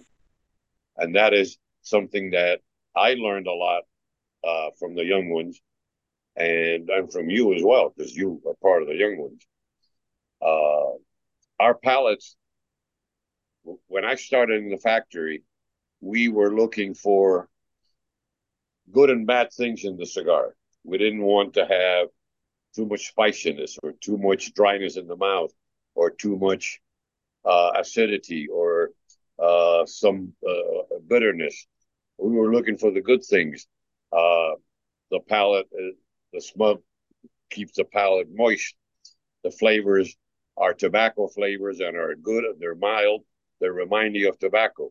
Now we can bring that to a higher level where you can now virtually recognize some combination of flavors. and now we know that we have regions in the tongue that we can play with, and that brings blending and tasting to a a totally different level of what it was 50 years ago. And what's been fun for me, and I know for the rest of the young ones, is, you know, I said before, Manolo won't say no, but he will say, let's see. And it has been fun. I remember specifically working on Sterling when I had written a blend and there was, I think it was uh, San Vicente and Criollo 98 were two of the four tobaccos in the blend. And Manolo said, these two don't work together. You, you could pick one or the other, but you really shouldn't have both. And I remember asking, could you please at least make the shitty one so that I could taste the corrected one and at least experience what you already know as the theory behind the blend. Otherwise, I can't I can't experience what that correction feels like and I'd like to. And he said yes. And so I remember he brought out um, we had two blends. One was the one that I made and then one was the one that that he made. And so he's like, "All right, let's smoke the one with the San Vicente and the Criollo 98 together, and then you can smoke the correction of it. And we lit him up, and Manolo's knee started bouncing, and he took three hard puffs, and he said, "Well, some bitch. Sometimes the rules change." but what a what an incredibly generous and gracious move to make the blend in the first place Yeah. but then also say, you know what, it's actually not bad. And so then I asked him, well, what changed? And he said, son, everything changes. And I said, well, isn't that something? You know, it was it a- was one of those really, you know, magical moments Yeah. of true mentorship when someone's willing to take the extra step to experience the failure together and presumably it would have been a failure and we could have tasted then that correction and the correction was delicious but to have that moment together is a incredibly humble and he didn't have to do it but he did it and he's always done it and you know i i can't i couldn't imagine there's no way Ferio Tego would be Ferio Tego without Manolo. There's no way um, my career would have done what it did without Manolo's guidance and support. It's just been um, it's it's a tough thing to to try and quantify. It's it's impossible. Wow. Yeah. Wow. Uh, I'm going to step aside for a moment because I'm blushing here. I'm turning all red. Uh, thank you, Michael. That's very kind of you. Uh, I'm just trying. I- I'm just trying to make the best for everyone, You do. and I'm I'm willing to learn, and I'm willing to. You know, we made. We went to Nicaragua. You went with me to Nicaragua the first time you ever went to smoke blends that I was making for myself, just to see what the process was and we did that in the factory in Dominican as well. And it's just been a learning experience all the way to to to, to, to, to today. Speaking of a learning experience, I'll share with you. I don't know, Manolo, if you actually have to step away or not. Uh, I uh, Manolo and I were flying to uh, Nicaragua, and I had booked my seat. Manolo booked, booked his seat.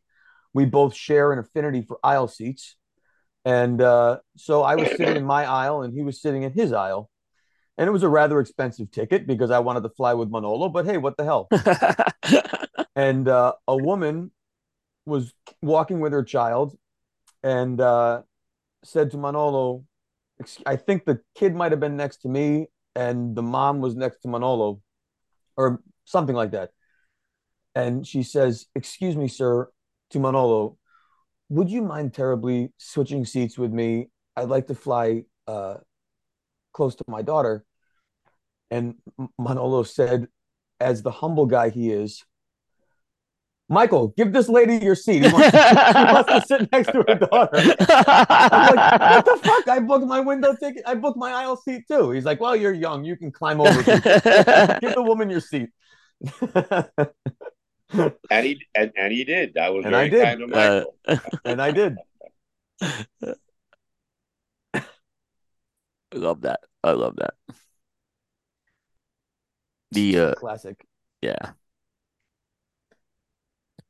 Um you know, I want to just I know we're, we're going to wrap up here. Um what I want to say a couple of things, you know, both of you, you know, you've both been there personally for me in ways you guys probably don't realize and I want to kind of say this on the air. You know, Manolo with the relationship with my son. Um and, and, by the way, anytime I talk to Manolo, the first thing he asks, he, he got to meet my son when he was working retail. He's always asking about my son. He got to talk to my son a few minutes beforehand. It means a lot. Michael, when my dad was passing away, the little conversations we had were so comforting. Um, it meant a lot to me personally. It's something I will never forget. The comforting that I got during that that period, and you know, so I can, you know, we talk about family, and I feel very close to both of you guys, even though we, we don't see each other on a regular basis. But I, I, wanted you both to know that that's very much appreciated for me, for you guys to take the time to do this show tonight. Um, mm-hmm. it, it is a great honor to, to have that. So I want to thank you guys very much on that. Well, thank you as well. Well, it's it's a pleasure, always a pleasure being with you and Bear. Yeah. And again, it's an honor for, for me and Michael and Raquel yeah. to be on your on, on such a uh, uh, a very important uh, broadcast, your 150th broadcast. Yeah, it was. It meant a lot. Um, like I said, this there were things I learned tonight that I just you don't know. They're just blown away how, how what I learned tonight uh, from this conversation, and conversations that we probably haven't heard before was just amazing. We've never done this. I mean, we we've done this a lot, just generally not recorded and uh, yeah. in front of people. But yeah, um, I really appreciate the opportunity to memorialize some of these conversations, and you know, they're they're conversations that we've had and stories that we've told yeah. that I look fondly at, you know, in my memory. But it's yeah, I love the fact that um, that it's something that we can share with other people. You know, it's there's a lot of great stories. I mean, let's face it. There's I say this all the time when I'm in retail shops. There's a thousand stories to tell when you walk into a humidor. And the question really comes down to once you get past what cigar do you love for flavor and for characteristics and all those things that make the cigar appropriate for you what's the story that resonates with you the most that when you look at that image when you fire it up that it does something more than just provide flavor that somehow you resonate with the story more meaningfully. And um, you know, I I hope when when folks have the opportunity to light up a cigar that's made by the Quesada family, that they they really connect with just how special the family is. There isn't yeah. a family like them. And I've said this on the air before with Bear, and I'll say it again with Manolo here. Bear, you said your first interaction with Manolo made you feel like he flew there for you. Mm-hmm. And yep. it is a very unique um, personality when you can make people feel that way. Mm-hmm. Now, I would argue that he makes me feel that way, not you. But that's my point. I've never met anyone ever, and this is 25 years in the business, who has ever had an unkind thing or even a, a negative memory of Manolo. Every time Manolo's name is mentioned, there is a good feeling or a great story that immediately follows. And Manolo has the uncanny ability to make everybody feel like they are the most important. So much so that when Manolo used to pick me up at the airport, it would take 40 minutes to leave the airport because he would stop and talk to the customs guy for 10 minutes. And then he'd stop and talk to the baggage guy for 15 minutes. And then he'd stop and talk to the security guy on the way out the door for 15 minutes. Then he'd bump into a bus driver outside and talk to him for 10 minutes. And then finally he'd look around and say, Michael, where the fuck are you? I've been in here for 40 minutes, Manolo. But that is Manolo.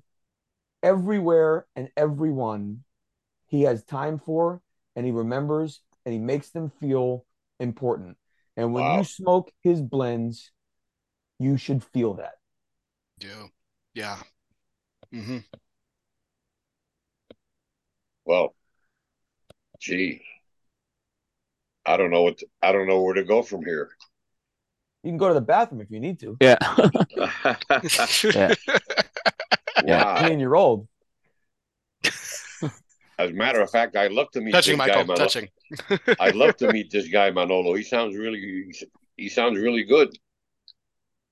I'll tell you. Oh, he's uh, the guys are the best. We we like I said, um, you guys are the best. We uh we we greatly appreciate it. We we see that we see, you know, all these great stories, and, and you know what? The products reflect all this. That's what's so great about it. The products just reflect this. It's just hit after hit, consistency after consistency. It's I mean that's that's why we we see what we see.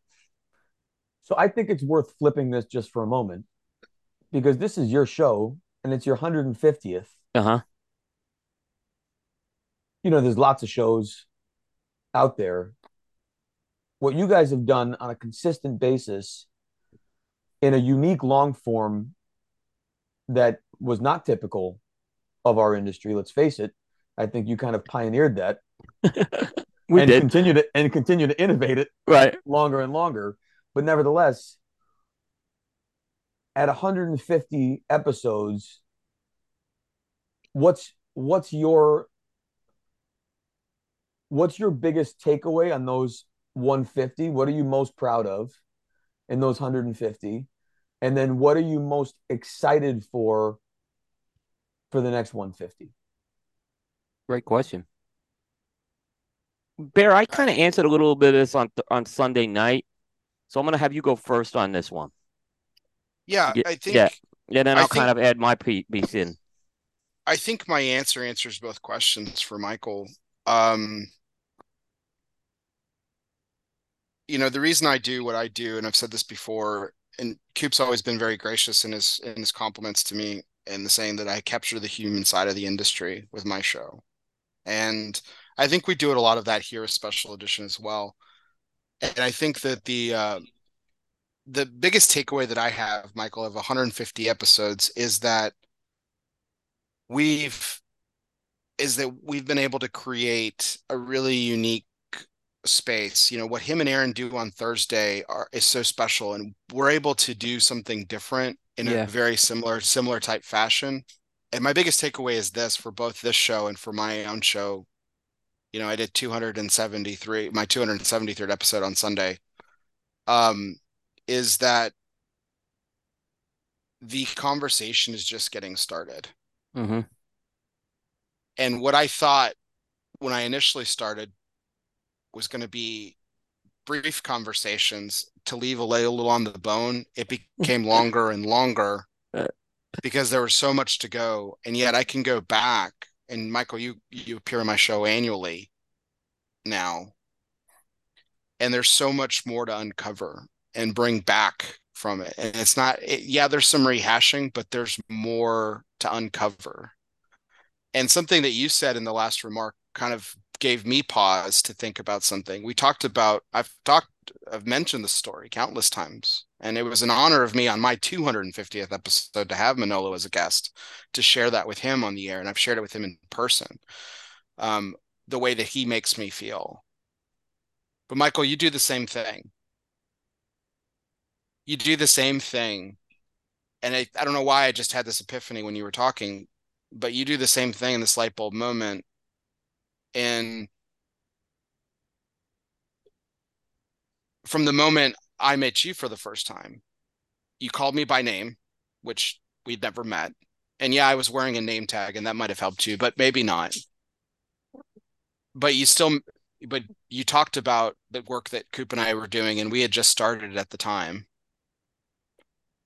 And we mentioned this at the top of the show. You pick up every time I call and you don't have to. Yeah. And that makes me feel like I matter. And and I would, you know, I don't want to speak for you, but I I would say that you would say it's because I do. And that is where I see this going is to show our audience, the world, and even myself, the conversations and the people that matter in this industry because it's such a beautiful and beautiful and wonderful thing. And like you said, there's a thousand stories to tell. We're at 150. And you, and you and Will have the ability and the capacity to bring out in your interviewees to put to, to put them to say things that they normally wouldn't talk about. Tonight tonight we have talked about things that we normally would not talk about well on a show anywhere. You have that capacity to make it familiar, to make it easy, to make it simple, to make it fun, to make it where we can say things that perhaps we wouldn't say elsewhere. You have that capacity to bring out, at least in me and Michael and Raquel, and I'm sure that all your interviewees feel the same way. Thank you. Thank you. Yeah, you know, I think one thing that Bear has done for me is is he he kind of really helps me uh, get out of a comfort zone, so to speak. Um, and, and he kind of comes up with concepts that I probably would not have come up with at all.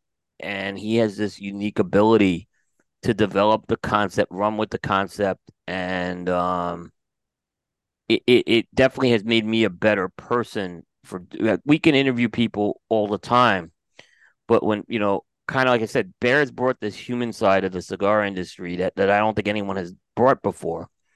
Uh, he brings a professionalism. Um, and you know, I go back to what I said at the beginning. You know, I'm very proud of like we've done 150 shows, and and um, and, and like I said, we our teams have and the crew's been in place from day one when the when the when the shows came on under the Cooper umbrella in 2017 and it just uh, it's it's it's created a, a uh, like I said, it's just created a different avenue. It's created it's given me the opportunity to do different types of interviews. Um, and Bear's brought Bear, like I said, it's that Rick Ross. He just he has the ability to kind of bring bring these types of things, and he just he, he has a good pulse of this thing. And it doesn't have to be wrapper bind to fill, is what I learned very early on with Bear. Does not have to be wrapper bind to filler. And we haven't talked about any of that. We didn't talk about any of that tonight. It, it's, it's, better that it's not wrapper bind to filler. It's the least important part. It it, really. it it really is. I mean, it's the most important part for us to get it right. Yeah. But it's the least important part for a consumer to love the cigar that they love. Yeah. It's the least important because it's the information that is the least meaningful for them to make the most informed decision, which yep. I know sounds counterintuitive. Yep. But with the amount that things change, it's it's learning what's behind the brand that really, I think, resonates with people the most. Right. I mean, and, and I love that you guys extract that. And the other thing, and this may be a little selfish on my part, but to get these stories documented, and they're out there for for infinity. You know, they're not going to be ever be taken down, at least as long as I'm alive. Um, and certainly uh, my, my goal is never to get these taken. I mean, these stories are recorded. Uh, and we've heard this from other people, you know, like to get these types of stories. I think it's important for the history of the industry, to the legacy that you guys bring. Um, you know, so when, when we're talking about the 75th anniversary of Quesada, or we're talking about the the 40th anniversary of Ferio Tego, and I th- those those milestones will happen, I can assure you, and, and many more. I feel like we've gotten a little piece of history recorded tonight here, uh, which is which is more valuable. Uh, this format that Bear and I've done, I think, is very very conducive. The Thursday show is a little different. It's a little more uh, faster paced, uh, kind of a little more uh, with timely industry stuff. But we're able to kind of take a little step back with this show. Uh, that's why we call it special edition um, from from the beginning. And like I said, it, it, it, evolved into something a little different than I originally planned, but but I'm very happy the way it evolved. So uh, to just kind of bring these types of interviews uh, to the to the stage, I call it the news magazine of the cigar industry. It's always been my my my role, like what I was looking for. Uh, what you want to say 60 minutes or whatever 2020 that was kind of what i was thinking originally with this concept i think we've gotten a lot of that I think it's just worth highlighting that Manolo and I are lucky that we do this. This is our full time job. The fact that you both work full time jobs and yet are so fully invested in the industry and not just being a consumer, but contributing in a way that makes the industry better is we're all better for it. So I'm I'm super grateful for what you guys do. I'm so pumped for the next 150 and I hope that we can get on one. Oh, you you definitely will. And you know, you know, the other I want to just say, you know, Bear and the other team members who aren't here tonight. You know, we went through a PCA last summer. We had our believe it or not, I think we had our best PCA in terms of coverage, but there were challenges behind the scenes unrelated to our show that every team member had to deal with this year, one form or another. People didn't see that, right? But that's the professionalism of the guys I work with here and work alongside with here. And it, it, I just tell you, like that professionalism really came out last summer because we were all really cha- some real challenges were thrown at us. Like I said, all, outside of cigars for that trade show, and I just can't get over, you know, like I said, the fact that you know everyone was still going and we were still doing that. Um, that's again another part of what, what these 150 episodes, and we've done 288 with Aaron on on um on Thursday night, so we have a lot. Bear's done 273, right? 273. I have the number right. So again, you, you know, like we appreciate you saying that, Michael, because honestly, Yes. the, the the challenges are, are real. We do have these challenges, is what I'm gonna say, and we, you know, it, it's not easy sometimes. I remember we talked about it very early on when the in the advent of the blogger sphere and talking about the trade show and the need for media passes and we went back and forth on this conversation and our industry struggles because there was nothing that truly professionalized our craft. Retail manufacturing there was no curriculum there was no diploma there's nothing that could that could um, establish one's accreditation other than showing up.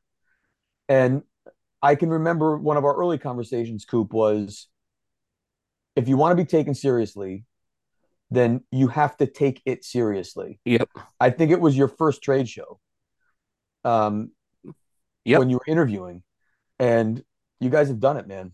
All you guys, Aaron, all you guys take this seriously, and the work matters. It's very impressive. Thank you. No, thank you very much. Thank you. I mean, you you. both have been with us from day one.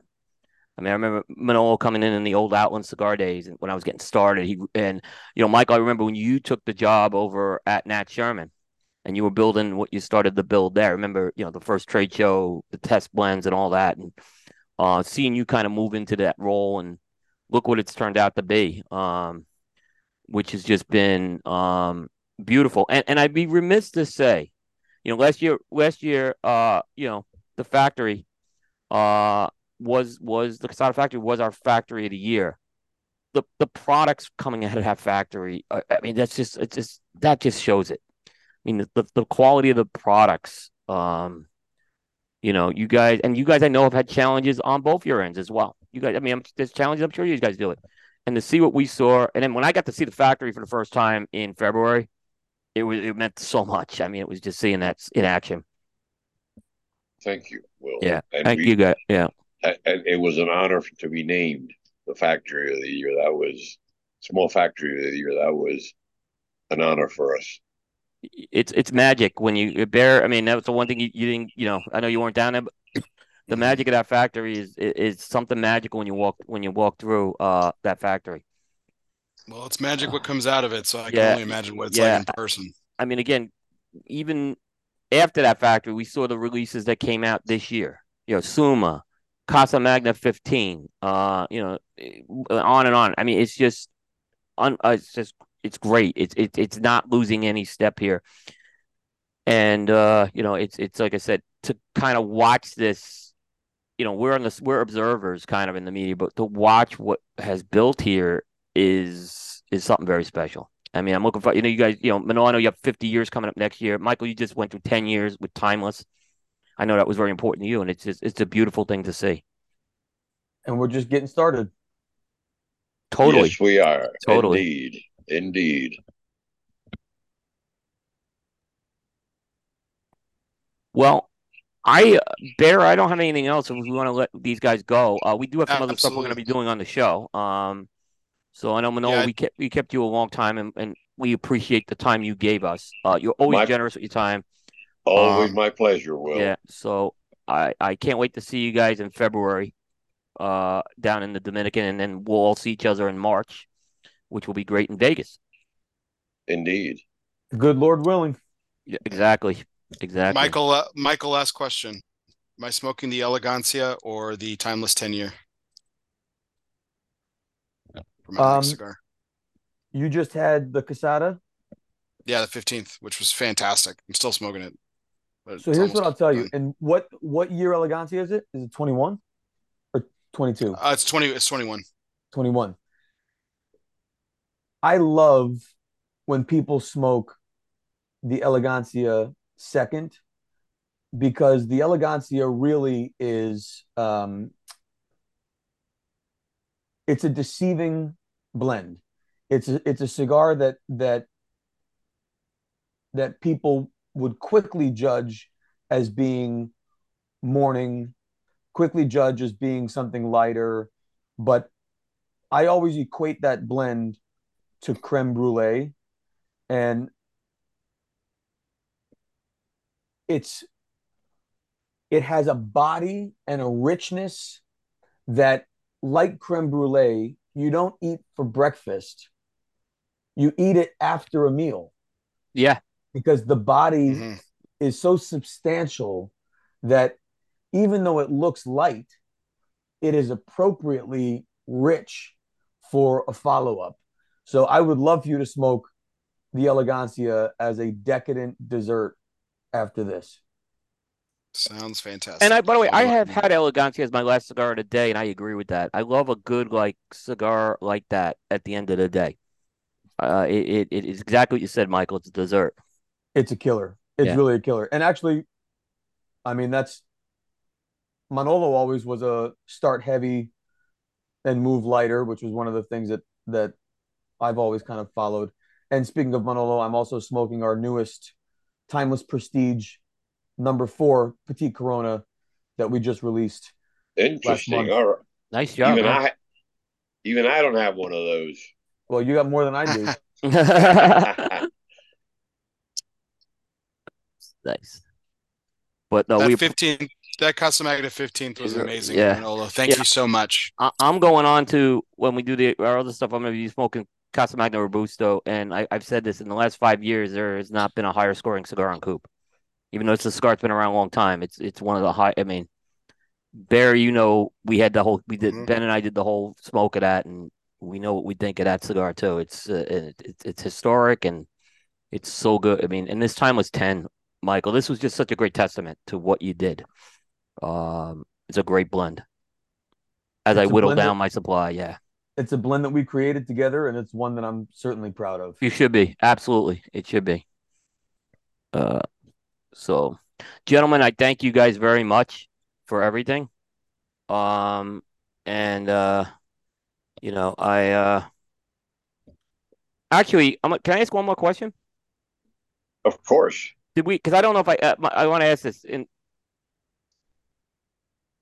Did we ask the question and I apologize if I'm I'm I'm getting we answered the most important thing that Manolo taught you, Michael. Huh. Give up the seat to the little girl.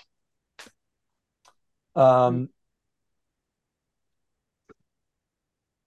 you know, there's a. I have one specific story that I'll share. But Okay. Before I do, we are living in an era that is being ruled by influencers. I grew up in an era that was dominated with role models. Mhm. And to me, the, the, the key difference is a role model inspires with their actions and their deeds and their generosity and their graciousness because it's in their heart and it's what they do when no one else is looking except the person who they're influencing. I feel I feel bad for younger generations who are being influenced by influencers who are being influenced by other motivations. So I couldn't even begin to start rattling off what I've learned from Manolo. Um, but one story that stands out it was RTDA, maybe it was the one after the IPCPR. We were in Las Vegas. It was when the Palazzo first opened and they had that big open circle bar with the booths. And Manolo invited me for a drink. It might have been a big smoke, but I think it was I think it was IPCPR. And it was the, the who's who. Manolo, Benji Menendez, Henke Kelner, um, Daniel Nunez, Jose, Jose Seijas. It was, Jose, it was the board. Seijas, yeah. It was the board of Pro Cigar, basically, and me and they were all gracious enough to speak English. And I was 25, maybe. Um, I don't even think, I think I was still sales. I don't think I was a, a manager yet. So 25 or 26. Legends and me. And so, what does a 25 year old feel like they're supposed to do but keep up? And so they were having this very interesting conversation in English that I felt the need to try and participate in to to try and prove that I belonged at a seat that I did not belong being in. And so anytime they would say something, I would say, "Oh yes," and uh, but also, and I would chime in a little, and I'd feel this this thing under the table from Manolo. Like, what the hell? And then the conversation would go on and something else would come up. And I'd say, well, you know, I always find and I feel a, again, and at some point, thank God, Manolo leaned over to me and he said, son, shut the fuck up and listen. And then the conversation went on. That was the most meaningful moment of my career. That I didn't have to prove anything. I was invited to the table to learn. Whatever I had done at least earn me the invitation. And I would be better off listening and learning than trying to contribute in a conversation that I obviously had nothing meaningful to contribute to.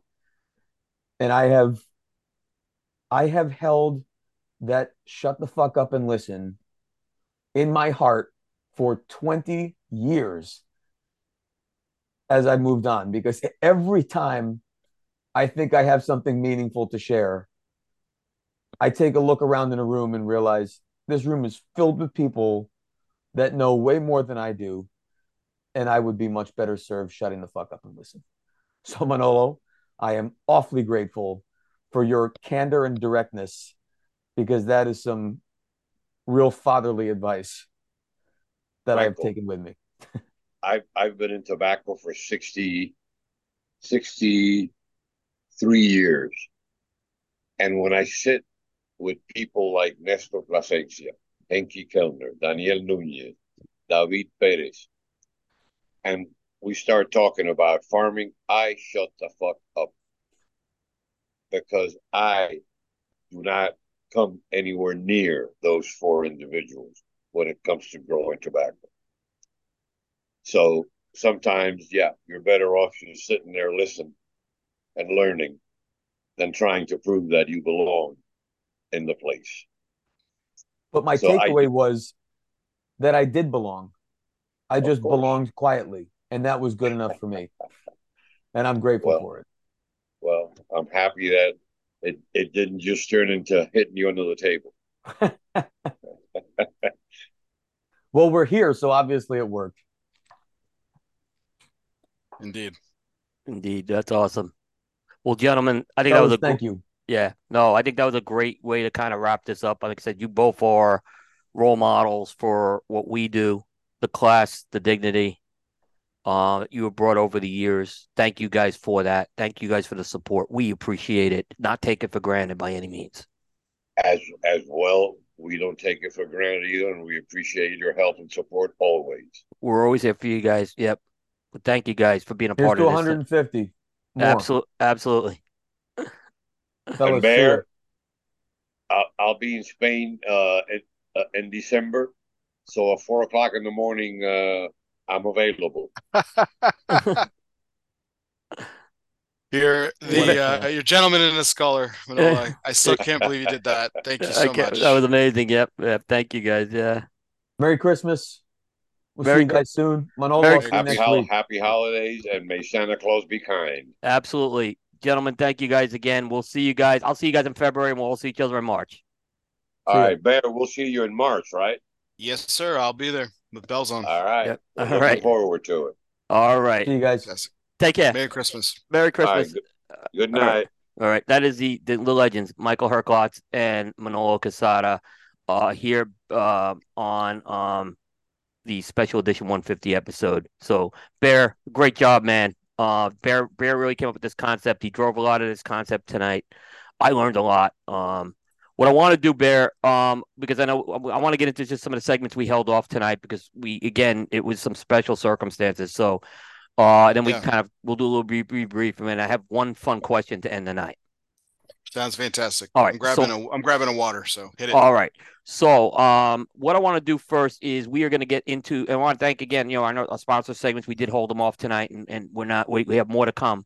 So we do appreciate it. But, um, you know, a tradition that we've done on this show uh, for a while, and now we have the new um, Rock-A-Feller American History segment, which uh, is always, always, always, always a fun segment to do.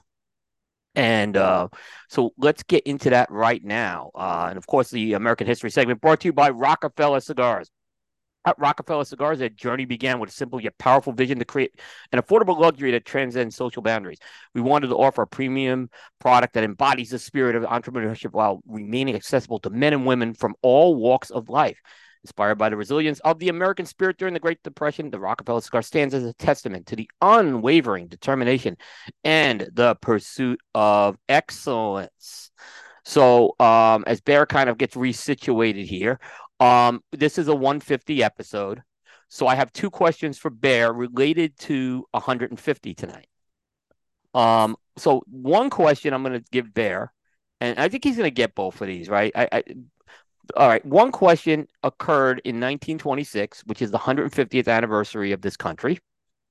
Okay. And the second question occurred 150 years ago, back in 1873.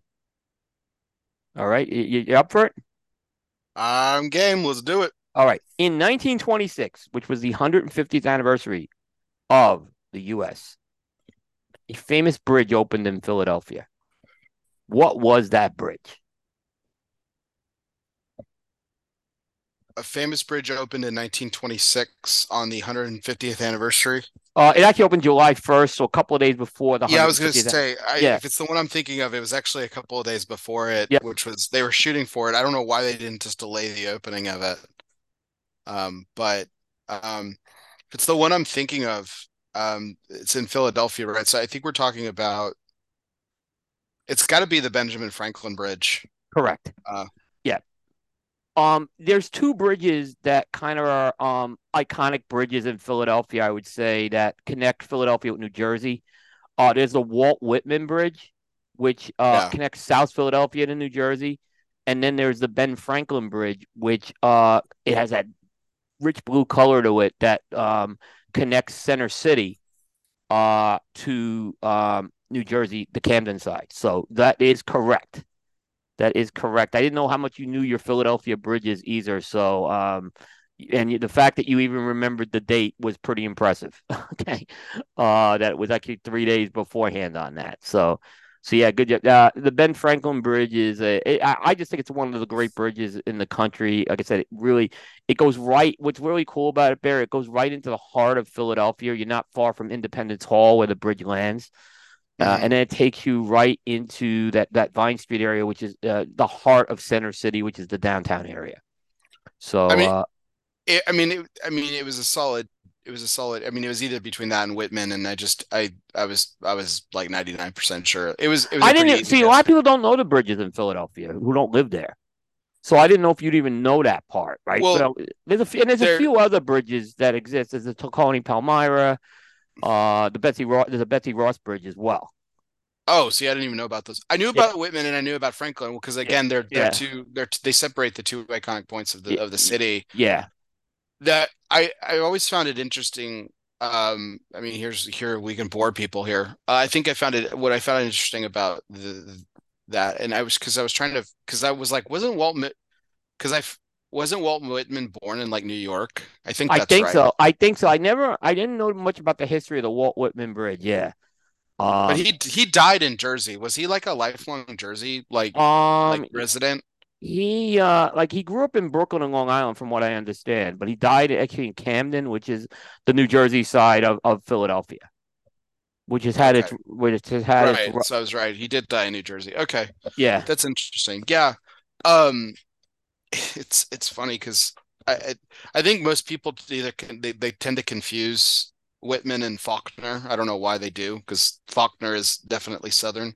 Whitman's definitely not. But um but I, um, but yeah, no, it, that's that's one of the more interesting things. Um, I think, uh, well, I think my the reason I even know these random bullshit facts about Philadelphia is just like you know, again, it's you know, I mean, there are a lot of important cities in this country, New York and Boston, obviously DC, but Philadelphia is such a center point for the for American history that yep. you know when you're when you're reading and you're you're going through history as I have um, over and over again. Philadelphia is what is what you know comes back to, you know, kind of kind of comes back to the to to center a little bit. So it's it's it's easy to pick up random facts. I mean, I couldn't tell you any bridges in in in in other cities around the country, so it's not like I'm that much of a nerd. But um, but Philadelphia is such a such an a, such a center point to American history and American lore. Yeah. Do you know which is the older bridge between the Walt Whitman and the and the Ben Franklin? Uh, see, I thought it was. Well, now I'm now I'm going to second guess myself. I was going to assume it was Ben Franklin. Yeah, the Ben Franklin is the older of the two. Walt okay. Whitman, the Walt Whitman opened in '57, and it was controversial okay. there because it was a New Jersey guy getting named for it. it that was a controversy with this. Uh, there, oh, were, there were definitely some movement to try to object to the name of this. By the way, uh, then there was just some people who kind of considered Whitman's politics that was another issue, you know. Yeah, I'm sure uh, it was. Not talked about today, but uh, yeah, that that's the other that's the other piece as well. Um, so um, but yeah, it's um, like I said, it that's the other bridge. But the, the I would the Ben Franklin to me is the more iconic of looking at the bridges too. It looks it looks newer actually. The Ben Franklin. That's why I was like, that's why some people get a little um little off off kilt on that one. Um, but the the Walt Whitman Bridge takes you into South Philly um, which is you know, so that's you know if you go into the stadiums, that's the bridge you would take. You know, yeah. Well, Whitman was a very polarizing individual. Yeah. Um, yeah. for his time. Yep. You know, I mean, we're talking about, you know, I mean, the man was born, I don't know,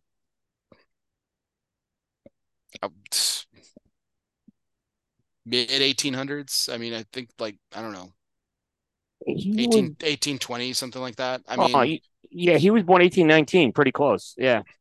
He died he go. died at 72 years old in 1892. Yeah, I mean, what I mean, one of the the things that he I mean, one of the things that he's best known for, at least, like I guess, I guess you can call it politically, and why, like, he was just a very polarizing. He was yeah. a very big believer in temperance, like again, abstaining from alcohol. Yep. Which is, you know, you know, at the t- it doesn't seem very much doesn't seem very important today necessarily, but in back in the back in that time, it was very you know, it was very controversial. It was different. It was a very polarized. He was a, he was just a polarizing individual and stuff. I mean, he's written some beautiful. He has he's a he's an incredible writer. He's written some beautiful pieces. Um, I uh, I mean, I I tend to uh, you know, um, I mean, I, I have enjoyed some of his writing. I think yeah. he, I think he's just, I think he's a, he's a masterful, a master at that work. So. Right, right, exactly. He, uh, yeah, you know, he, um, he, uh, he was definitely a very interesting guy. I mean, he had a lot of, um, he had a lot of polarizing views on both uh, on religion too. Um, yeah, as mm-hmm. well. He wasn't an atheist, but he kind of was this. There's a word for it, but he kind of just, uh, he did not. He basically wouldn't give credence to one religion over another, kind of. Yeah, no, he's, uh, very, he he's very much a deist. Yeah, deist. That's like, the word yeah. I'm looking for. Yeah, deist. He yeah. was. Yeah. Yeah, I mean, you know, it, it, it, particularly in the 1800s, to have such a, uh, a progressive uh, viewpoint of God, you know, I mean, think about how polarizing it yeah. even in, into and even in 2023, you know, it's a lot different of a landscape, believe me or not. I mean, like we, but I mean, we still battle with religion and politics. Yeah. Every four years, and um, it's very, you know, so I mean, just think about that during the time. I mean, again, you know, we're talking about mid 1800s. Yeah. To have such a such to such a progressive, you know, thought on it too, and of course, you know, and I mean to say nothing of his you know his sexuality too was that know, was a whole other issue too yeah yeah hugely was... controversial for the day so yeah yep. i mean so even in 1957 57 56 what did you say 57 uh, 57 a, yeah to bridge and then named after him not a new jersey guy to have this polarizing person you know like god man that's that's yeah interesting yeah unique history for sure absolutely absolutely all right so that was our question from the 150th anniversary of this country we're going to go back 150 years now to 1873. And um, on this day, someone died. All right. And mm-hmm. a very important figure in American history. And I think you're going to get this one too, but I think it's an interesting combination, which is why it's more about the, the history here. This former Chief Justice and former Secretary of the Treasury died on this date. Treasury and Chief Justice? Yep, he was he had both. 1870, 1870. 1870. Oh, that's that. Yeah, that's easy. That's uh, that's Chase. That's Simon P. Salmon, Chase. Salmon Chase. Yeah. Yeah. Yep. Which you really know, again, cool, really cool figure in American history. Yeah, he doesn't get a lot of credit. He doesn't. Yeah. Um, he doesn't. Um, he's on. He was ousted out of the out of Lincoln's cabinet to become the chief justice. That yes, was the thing. Yes, he that was. was yeah. Yep. He was the sixth chief justice of our country. Yep. Uh, yeah. and uh, uh, he is also on the $10,000 bill. Yes. Which is the highest bill that was ever put in into circulation. So, uh, so that was the largest. There was a hundred thousand dollar bill with Woodrow Wilson. I think we talked about it on a show previously. Uh, mm-hmm. and but that was between the national, the was the reserve banks used those. Mm-hmm. That was Correct. not something. But the ten thousand dollar bill was the largest denomination of any currency, and he is the face of that one. Um, so uh, and like I said, I, I am, you know, they would discon. They were all all those all the bills over a hundred dollars were discontinued right before, right after I was born, nineteen uh, sixty nine. I I do have a mm-hmm. five hundred dollar bill I'm in possession of that's locked away. So, uh, okay. but yeah, so that, and that's uh, I've never seen anything in person higher than the five hundred dollar bill. So, um, and so yeah, yeah, but, yeah.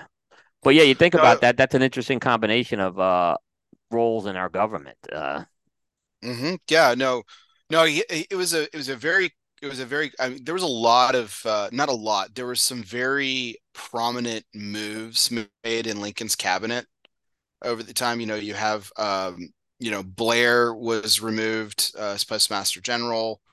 Uh, Chase was removed as the secretary of treasury, but the, it was um, and but it was it was made strategically. It, again, it, it, they go through a nomination and a, a obviously and a confirmation uh, process. It's not as intense as it was it is it is today. You know, it's not publicly skewed. You know, they didn't have CNN back then, right? Yep. So, but I mean, it was still very much a process, and it certainly wasn't guaranteed by any stretch. so I think it was a gamble. Um, there were a lot of there was a lot of polis- political differences too uh, between Lincoln and Chase on it in in his role as Secretary of the Treasury. So it it it was strategic in the sense that he did want to put him on the bench, but it was also strategic in the sense that he wanted him off the cabinet. Uh, that part I didn't know. Now that part I didn't know. Interesting. Yeah.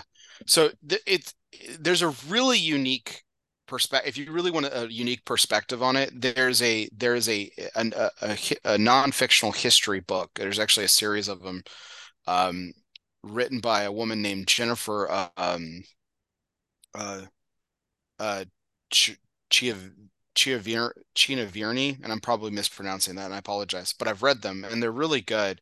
Uh, it's a series of them. There's one she calls um, Mrs. It's you know Mrs. Lincoln's dressmaker, uh, which is about uh, which is about uh, Miss Cuthbert, which was basically her uh, you know for all intents and purposes, lady in waiting. Obviously, that's not a, that's a dated term, but lady in waiting, basically, um, who was you know Mary Todd Lincoln's dressmaker and lady in waiting and, and stuff. She was a very very important person in the White House during the Lincoln years, and uh, to to Mrs. Lincoln specifically, because you know as we know, Mary Todd Lincoln was not the um, um, altogether all there person. Um, she had she had huge bouts of depression, and, and, and modern day people would probably characterize her as a, as bipolar. Uh, you know, she probably had that, you know, or even borderline disorder. Like, so, I mean, she she had a lot of of mental issues, and she had suffered a great deal of personal loss in her lifetime. You know, she lost a lot of her, she lost some children uh, at a very, you know, at a very young age, and and and and and so it was very, yep, very very tragic her existence. But there's another book which is actually really really cool uh, that talks about Salmon P. Chase a lot because it, it's it's Mrs. Lincoln's rival, which is the wife of Salmon P. Chase, uh, who was a younger bride and uh, of Salmon P. Chase and everything. And so it it it tells the story of Salmon P. Chase specifically um, through the lens of his wife in this non-fictional you know this non-fictional history or, or fictional history rather like it's not like they're not actual quotes like they're not you know they like this this person existed but you know it's it's it's it's a wonderful wonderful telling of history and, and the author does a great job in a series of books and is lincoln's dressmakers one and the other one is mrs lincoln's rival. So if you're interested in salmon p chase and you want some entertainment to go along with it um, mrs lincoln's rival is a book i recommend for sure. Nice. You know a couple of facts that i pulled up on on chase uh, he was married three times. All three of his wives died. Uh, pretty. It, he wasn't like fast. The last two died from tuberculosis, from what I understand. Correct. Yeah. Yep. Yep. The other thing is, um, he had a lot of party affiliations. This guy. So from yeah. what I understand, he was a Whig. He started as a Whig, and then later Correct. he be, he became a Republican, and then he flipped Democrat right before he Correct. went to the Chief Justice, and that was after you know. So, um, and that, was part of that was part of the controversy. Yeah, that was part of but, controversy. But but Lincoln Lincoln built it. I mean, Doris Kearns Goodwin uh, illustrates this in her amazing book, yeah. which is actually what the movie Lincoln is based on. Believe it or not, it's it's called Team of Rivals. Yeah, a sensational book that illustrates Lincoln really um, putting into practice um, uh, um, the idea of you know if you're you know, it, it, it, goes back to a quote I've mentioned a couple of times. I, have I heard it first on a television show, and obviously Lincoln wasn't around with television, but but I think it's a very smart thing. Um, there's a quote from a television show that's you know the guy says to another character in the show he says if i've you know it's been a lot of years but i've come around to this if you're if you're if you're dumb surround yourself with smart people and if you're smart surround yourself with smart people who disagree with you and that's what lincoln did his cabinet was filled with rivals people who disagreed with him. Salmon P. Chase, you know, Preston Blair, um, uh, William Seward, you know, who ended up being one of his closest confidants in his yep. in his last few years on this earth. But Seward and Lincoln were bitter rivals in the beginning. Yep. Oh they yeah, were, they were vying for the presidency at the same time, and we were talking. You know, everyone talks about the Lincoln Douglas debates. Seward had some heavy-handed yes. things to say. Yep. Yeah. Very true. Very so, true.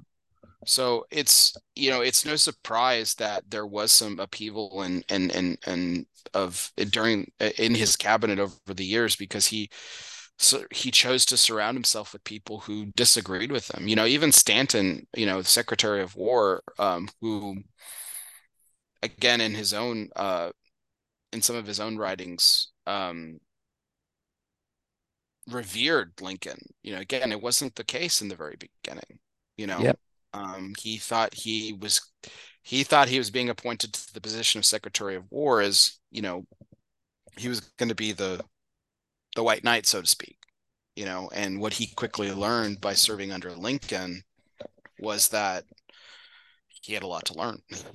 Very true. um, as Michael was saying earlier in tonight's interview, you know, just shut the fuck up and listen. And uh, and uh, and that was that was actually that was one of Stanton's, um, I guess proclivities towards Lincoln. Yep. Lincoln Lincoln was fond of telling stories, very fond of telling stories. Very similar. You can see Yep. why we like why I like him so much, right? Yeah, Um, exactly. and uh um and Stanton actually couldn't stand this part about his character. He just just like just like cut to the chase, cut the you know, cut the bullshit, like just get to the point. Kind of like Stanton was very much like that. He was a very straightforward person. And uh, you know, and so he didn't like the uh the offbeat, roundabout, beat around the bush way of saying things that Lincoln was very fond of doing. Um and that's what people that's why people loved Lincoln was because he made it real he made a topic or a subject very relatable because he would tell a story around it. Um, and this is something that Stanton hated. Um, but again, yeah, uh, Team of Rivals, man, Doris Kearns Goodwin, fun, fucking fantastic book. Um, Absolutely. sensational. She's a she's she's a sensational historian. Holy Oh, we know, we know her from her base, you know, her baseball historian things is the amazing part too. Mhm. Um, absolutely. Yeah, yeah. So uh, it was good. So I think that was a good uh, American history segment tonight. Um, I always like doing these because uh, because I feel like we learned something um w with that um for sure. Um, so but that's our Rock-A-Feller American history segment here. Uh, always brought to you by Rock-A-Feller Cigars. All right, so let's get into uh, our great things are happening here uh, segment next, um, and then we'll go into our uh, Espinosa segment. Of course, um, the great things are happening here segment brought to you by Tabacalera USA, makers of iconic brands such as Montecristo, Romeo Julieta, H. Upmann, and Aging Room Cigars. Tabacalera USA, great things are happening here. Um, so, uh, um, Bear, I'll give you. You want me to go first? Or you go first with this one. You go ahead and go first. All right. Uh, I found this story actually um this week. Um, and it was one of the more interesting stories. Um, it, it was basically there was a uh, a man who was part of a community. Um, and he was he was basically what people didn't know he lived in uh the town of Hinsdale, New Hampshire. And he kind of led a simple life. Um, and he was just like he looked like a regular Joe. Uh, you know, he mow his own lawn. He'd go to the convenience stores. You know, he'd be seen just reading the newspaper outside. He did odd jobs for people, right? Um, and uh, he rode his bicycle around. He didn't even drive a, a a car. Um, um, but he died. He died earlier this year. But what people didn't know is this guy was actually a multi-millionaire. Um, and when he died, uh, he had $3.8 million. Uh, and what he did with those $3.8 million is he donated it all back to the town of Hinsdale to benefit the community for like uh, education, healthcare, rec- rec- recreation, and culture. Um, which, uh, you know, so what was amazing is it's like a twofold story. Number one, no one knew that this guy was like like a millionaire. They they had no idea that that he was rich. And then the other thing is the fact that he did this uh, was was uh, parti- particularly amazing too. Uh, he was 82 years old when when he died, so he lived a very good life uh, with that. Um, you know, but uh, I thought this was just one of an amazing story. Um, he I, he had some family, so it's like it's not like he didn't have some family. I think he had a sister uh, as well. I don't um, and uh, and I think he had. I want to say he had some kids as well. So um, you know, uh, for for that. So um, you know, so he to give a three point eight million dollar thing when no one knew, no one saw this coming, basically. Uh, and uh, the man's name that I didn't even say the man's name. Geoffrey Holt was the guy's name, by the way. Geoffrey G O F F, yeah, um, as well. So, um, so yeah, the uh, uh, an amazing, amazing story. Uh, I thought when I saw this, I was like, wow, I didn't, I, yeah, I had never seen anything like this, but it was, it, it piqued my interest when I saw this story hit last week.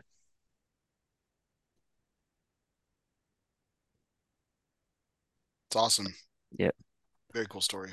Uh, no, now you got a really, you got an interesting animal story here this week. Yeah, I, I, it, it grabbed my attention, man. I think you know we've we talked about it. We've talked about some of these stories, similar stories, very early on when we started doing this segment.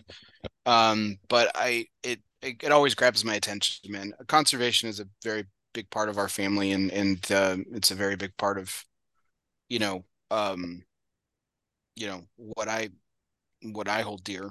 Um, I think that we, you know, as a society and culture should should um, take care of, you know, take care of uh, our plants and all inhabitants. And everyone knows I'm an animal lover and everything too. So the uh, that this is a really cool story. Uh, uh, if you want to put it on the screen, it's fine. Yep, I'm um, doing that right now. Yep. But the uh, so the Chester Zoo, which when I say Chester, Chester, this is the United Kingdom, so this is England. Uh, we're really thrilled uh, to announce the safe arrival of a eastern black rhino calf that was born um, in uh, in Great Britain. So, why is this important? Well, the eastern black rhino is is incredibly incredibly endangered. And when I say incredibly, there's there are levels of endangerment on the scale. Right. And one of the worst ones you can be is critically endangered. I mean, we're talking about less than when we're saying we're like less than hundreds left in the wild. Yeah. You know, when you think about I've never seen it. I've never seen this rhino till this article too. Yeah, I mean it's very very rare, and one of the things you can tell about is that um is the the two the two horns yep. on the on the mom there. The mom is Zuri. So yep. a lot of the rhinos that you see uh, that again all rhinos are are are endangered. Um, but this eastern black rhino is, is critically endangered. Right. Um, um, and so it's it's it's not a you know rhino rhinos and elephants have a very long uh, pregnancy. Um, rhinos are actually um, have a 15 month pregnancy, so it's it's not it's a lot of critical things can go wrong during a pregnancy. So you, they're known for actually losing babies quite a bit, um, which is interesting. Um, so the exact number that they that they say across this is again this is in Africa that are that left or left in the wild less than 600 wow that's critical less than 600 so that's critical yeah so how important is an additional one it's it's very important so um so the uh, you know 15 months this you know and what was unique about this which was int- i found this interesting is that rhinos tend to give birth overnight. Oh, really? Yes. This this baby was born at 2:45 in the afternoon. So wow. not only was this birth recorded, and you can actually see the video from this link that'll be in the show notes later, um, but you can.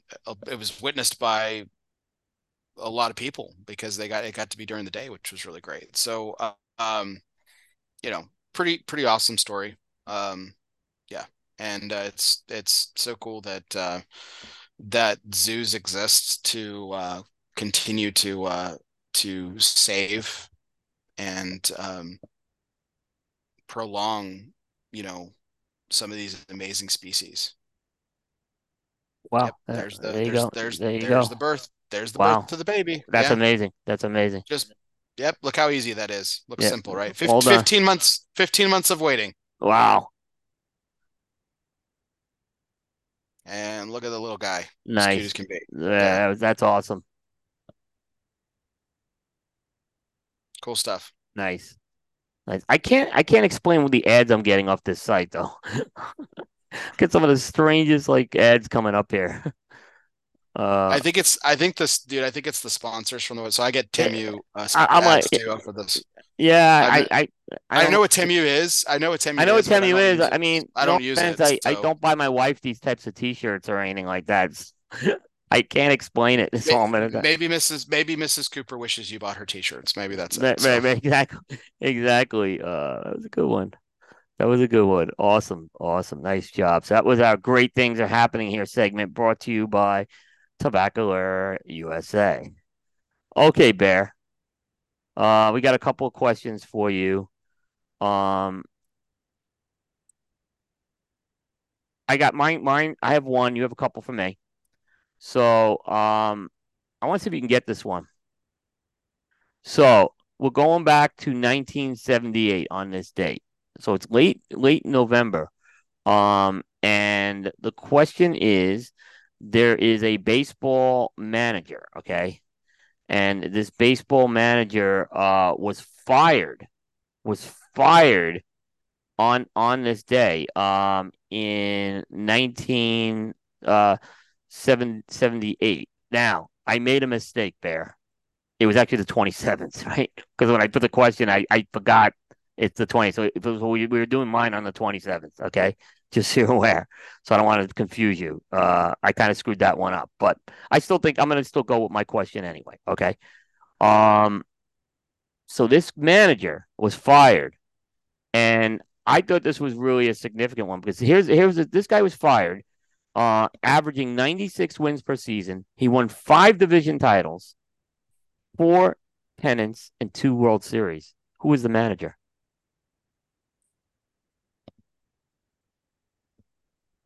uh, 78, In 1978. 1978. Give me those accolades again. The wins. Okay. The wins, prob- the wins probably won't help me. Okay, 96 wins per season, five division titles, four pennants, and two World Series. Four pennants, two Four World pennants. Series. Yep. Okay, Earl Weaver didn't win four. Um, I don't think. Did he win four? Fuck. He did not win four. He didn't win four, so it wasn't Earl Weaver. I don't think he won That's four. f- I don't so think he it's four won and four. two. So it's four and two. He won. Yeah, he and, won. and you're won- not okay. And just to be clear, you're not specifying the decade that they were won, right? You want? I can. I can if you want. Well, I think that only leaves one person. Was it 78 that he was fired? He was fired in 78 on on November 27th. And this guy, except for one season, never fin- he had one season in fifth place, was first or second every year. It was one of the most egregious firings in probably baseball history. We're not talking about Terry Francona, but that's fine. Um, uh, And and I know the story why he got fired. It was no, this is 1978. We're going back to. I know, I know, but you said egr- most egregious in baseball history. I think this is worse. Francona. I think this is worse than Francona when I tell you what happened. It's got to be Sparky, man. It's got to be Sparky Anderson, It, right? it was Sparky Anderson, and he was fired shit, very, okay. and he was fired very late. Okay, so November twenty seventh, baseball manager will get fired, but but he got into he got into a power struggle with Dick Wagner, who was the GM, and uh, Dick Wagner goes to him, "I want you to make coaching changes." Sparky tells him, "Go pound sand," and uh, they fired him. They fired him. They bring in John McNamara, um, who you're familiar with uh, Mhm. which who they who did lead them to a, a world championship. Sparky takes a few months off, and uh, he gets a call on June fourteenth, nineteen seventy nine, by the Tigers Right. um, to manage that team. See, and- I couldn't remember when he started with the Tigers. I couldn't remember if it was came 80. in mid season. He came in mid season with the Tigers. Okay, I, I couldn't remember if it was 80 or not. I guess 80 was his first full season then. Okay. Yeah, yeah. Now he had a great run with Detroit, but not the kind of run you would think that, that he had with the Reds. He he did win a World Series in '84, but he only went to the playoffs one other time, and that was in '87, where he lost that ALCS series to the uh, to the uh, Minnesota Twins. hmm Um, so like I said, he had he didn't quite have the he had a five sixteen winning percentage with Detroit. Um, but you know, again, what he had with the Reds was five ninety six. I, I still think it's one of the, the the nuts, one of the craziest firings ever. Um, because he I said he had he was ninety two and sixty nine in seventy eight. He finished second to the Dodgers that year. Uh, had a very good Uh, year. How many more championships do the Reds win if Sparky stays at the helm? I think I I think the Reds probably would have hit some aging things, but the question I have is would Pete Rose have left for the Philly? Well, he I think Philly, he was going to read for the Phillies anyway. You know, the, the Reds had that one kind of um in 81 they had that season they had they had that one season where they didn't go to the playoffs because of the split season. They had the best record in baseball, didn't go to the playoffs. Mm. Interesting. Yeah. By the way, I didn't read our sponsor segment for this. So I just want to read quick. So this is our Espinosa This Day in Sports History, brought to you by Espinosa Cigars, makers of award-winning cigars such as Espinosa 601 and Knuckle Sandwich. Smoke Espinosa, smoke Espinosa every day. We were a little off tonight, so I apologize on that. So I want to make sure we get our sponsor in with that. But yeah, that was uh Sparky gets Sparky gets canned. Uh, I'm sure uh, I'm curious on Miguel's thoughts on that one. I've never asked him about that. You know, Sparky getting fired, but I'm sure that's gonna be a question for a baseball show coming up. Um, on that. Yeah, we should bring it back. Yeah, yeah, yeah I agree.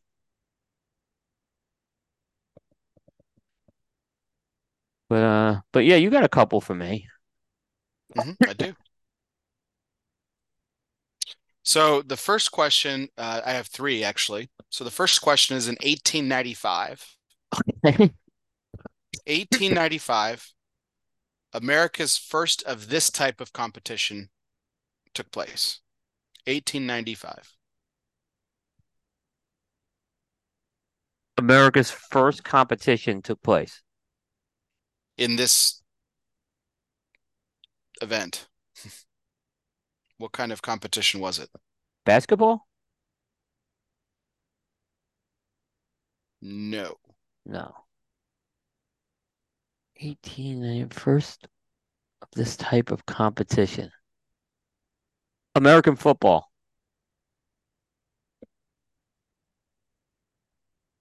They were playing that beforehand, though. Yeah, they were. They were playing it beforehand. It was not American football. First of this type of competition. So it's got to be something. It's got to be something like winter sport, winter related, fall, fall, winter sport related. It's not hockey. No. It's not hockey.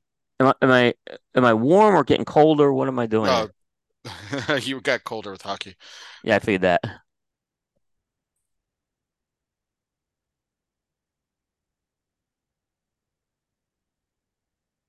It's something you really love. Oh, oh, boxing. No. No, well, because no, It's boxing before 1895. yeah, that's right. Bare knuckles was before that. It's, it's Sullivan. It's not Tour de France because Tour de France was 1903. You're getting warmer though. But was it someone competing in cycling? No, but you're No. closer with cycling than you are with those other organized sports. But it's not cycling. No. Uh, auto racing. Correct. Le Mans. Uh, no, America's first auto race. This was America's first auto Okay, race. okay, Or- okay. Yeah, it was organized by the Chicago Times Herald, a newspaper. Mm-hmm. newspaper. Mhm. So it was a race from Chicago to Evanston. So Chicago, Illinois to Evanston, Illinois, and back. Six cars competed, 55 total miles. A man named Frank uh Frank Duryea. Try to say that. Try to spell that name. Uh Duryea, D-U-R-Y-E-A, Duryea, won with an average speed coupe. This is pulse pounding shit right here, okay? With an average speed of seven miles an hour. Wow. wow. That's some pulse pounding shit right there, man. You could have got the know were Flintstone. You got to you could have got a Fred Flintstone car and gone faster than that. Could've- dude, you could have walked. You could have Yeah. walked fucking faster, man. Are you Yeah. kidding me? Almost. Run, definitely run faster. Seven miles an hour, Yeah. average speed. wow. Wow, that's amazing. All right, all right, all right. You ready for the next one? Yeah. All right. So 1938, same date, this day in history. This TCU great won the fourth Heisman Trophy ever in 1938. Uh, Davey O'Brien. Davy O'Brien, baby. Yep. Yep. Him and Sammy Baugh, slinging Sammy Baugh and Davy O'Brien. I, it was one of the two. I knew it was one of the two. Um, I just wasn't sure if it was O'Brien or not. Yeah, that year. Good call, man. Good call. Yeah, Good call. yeah. Yeah. All right. You were warm earlier. Okay. On this one, 1939, the following year, on September on November 28th, which by the way, today's my brother's birthday. Wow, happy Shout birthday. out, sh- shout out to my brother. Happy birthday, Sean. Love you, brother. Um 1939, 11, uh, November 28th, 1939. This iconic founder of a sport died. 1939. I want to go Naismith, James Naismith, based on what you just said to me. I'm going to throw a get. You got it. All Yeah, right. Dr. James Naismith. Yeah, wow, all right. 1939 This day. Wow, hey, I got- basketball. nice, nice. That's a good one. Yeah, I wasn't 100. percent I wouldn't have probably, if you didn't say I was warm earlier on, then I probably wouldn't have got it. Um, I didn't realize it was 1939 when he died. I thought he lived longer than that, but no, that's a that's a good one. That was a good one. There you go. Nice, nice. Uh, he died. Yeah, look, I just looked him up here. He lived quite a life. He lived to 78 years old. Mhm. So, uh, yeah, wow, wow, a good. That was a good one. That was a good one. So yeah, that was our Espinosa this day in sports history segment. Uh, good, good one, Bear. All right, so um, what I want to do is uh, we'll do one more. We'll do a sponsor. I have a couple of things I want to do to wrap up. Uh, I just want to do a little little wrap up on the interview, and then I have one question for you tonight, Bear, or one topic tonight. That's I don't think it's a long topic, so I think we'll get you out of the everyone out of a decent hour. All right, so I want to mention, um, first of all, um, our friends at Michael's Tobacco. With just over a decade of ownership, Michael's Tobacco has become the premier tobacconist for the Dallas Fort Worth metro area and cigar patrons the world over. With two convenient locations in Euless, Texas, just a quick jaunt from the DFW airport in Keller, Texas, Michael's Tobacco stands as a beacon for the Texas cigar retailers. Michael's was the very first cigar lounge in the state of Texas to add a full bar to its list of ever-growing accommodations. Proprietor Mike Peacock is a former IPCR board member and has now made Michael's a family affair by having his son Bob join the ownership force. Together, they have brought a true and blessed mainstay for their respective communities. Whether you're celebrating an anniversary, birthday, hole in one, or just a desire to rise, Michael's Tobacco will have the perfect cigar waiting with an exquisite beverage pairing and lively conversation. Visit michaelstobacco.com for more details and a calendar of upcoming events. Michael's Tobacco, not just a cigar shop, but the perfect blend of Texas hospitality and the days of yore. Um, I just want to put a little bow on the interview, Bear. Uh, again, I want to give Bear a lot of credit. He he came up with this concept several months ago, actually right before the trade show, uh, when we were starting to think of ideas for 150, and Bear really came up with a lot of the uh, great questions tonight. Um, and uh, the one thing, Bear, I just took out of this interview, uh, I just there was, you know, when I brought up the con the the topic of client brands versus you know factory. I I just was blown away when I start, you know, as I'm hearing this, hearing how far this goes back, you know, going back to the Shermans and stuff. Um, and it it it it, it there was a lot I took out of this tonight.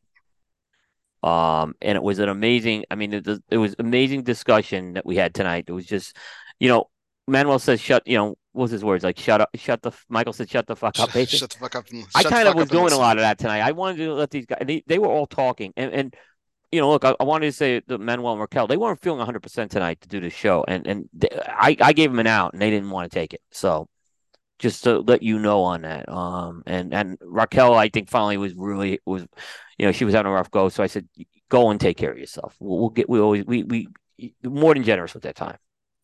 Yeah, absolutely. Yeah, Um, yeah.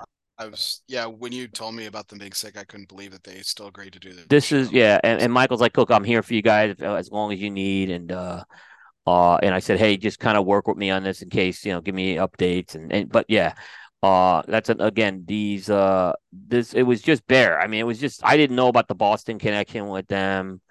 Um, it was I didn't know that Michael was involved with the 35th project with Quesada. I mean, it was just a lot I learned from this interview tonight. Yeah, I was. It was just. uh It was so. uh And the, the you know Michael asked the question. You know at the end there. Like He he it- it texted me that question. That's why I kind of and I didn't see it because you know I try not to look at my phone during the show. So you know it's kind of like I don't want to be that guy on the phone in the middle of the show, but sometimes I do have to look at it, right? And I did see it, so that's why I kind of asked that question at the end. I wanted to make sure we got that in there. He wanted me obviously to ask that question. They were all very enthusiastic to do this show. Mhm. So and I Yeah, had never interviewed Raquel before. She's awesome. She is just Yeah. awesome. I'd had the opportunity to interview her briefly at a PCA, uh, not this past year, but the year before. couple yeah, a couple of years ago. Uh, the first one when we did interviews, it was. Uh, I remember that's when we all smoked uh the League of Fs that day. Like F, yeah, that you're right. That was two years ago. My apologies. yep, yep, yeah, yep. no, because we had Manolo the last Um, few years. yeah, that's right. Yeah. Um, um, man, it was yeah, it was it was sensational. It, Um, it was, you know, and you look at Michael, he's had these two families he's worked with over the years. He's had the Shermans, where he was kind of adopted by the Shermans, and then you hear the Quesadas want to adopt him too. Uh, he's a pretty good guy, you know. It, it, it's great to be loved, and you know, he's earned that certainly, you know. definitely. So, I mean, great job, Bear. Thank you uh, for really, like I said, coming, like I said, uh, coming up with this concept. It's, it's, a, it was a great. I think we should get them back at another show for again. Yeah, no, I think there's more stories to tell. I think Yeah, it's a great concept. I was really, I was nervous about this because I, you know, I was worried I didn't know the history right or anything like that, and I think you really kind of managed me through that, um, which was great. So I thank you for that a lot. Yeah, you did a great job with that. Bear gets all the credit for this. So Yeah, Uh, we don't have to wait till 200 to get him back. No, but Coop, I, I, I mean, just to, to briefly take a moment, I appreciate the high praise. Um, but I also appreciate you. Um, this partnership has been fantastic. You know, as we reflect back on, on 150 episodes, you know, just in a brief sense, you know, you've always, uh, you've, you've given me so much opportunity and you give me like license to just come up with these crazy fucking ideas. And, you know, like you said, you didn't necessarily even know how this would work or whatever and i and i i really just wanted to take the opportunity and it could have bombed you know but it, it, it did because you the knew the humans because you brought the human side to it. That's why this worked. If that's where you came in, you being the human side of the cigar industry, that that worked with this interview so well tonight. Yeah. Mhm. yeah i mean i mean they're they're they're, they're incredibly personable people um you know we talked about the uh, we talked about manolo's personality and and and the way he exudes himself and, and mike you know i had that epiphany in the middle of the fucking interview it's just like you know M- michael is michael is exactly that way Yeah. a lot you know and i never put connected the dots until tonight which is why Yeah. it was an epiphany for me because Yeah. he's he's like that.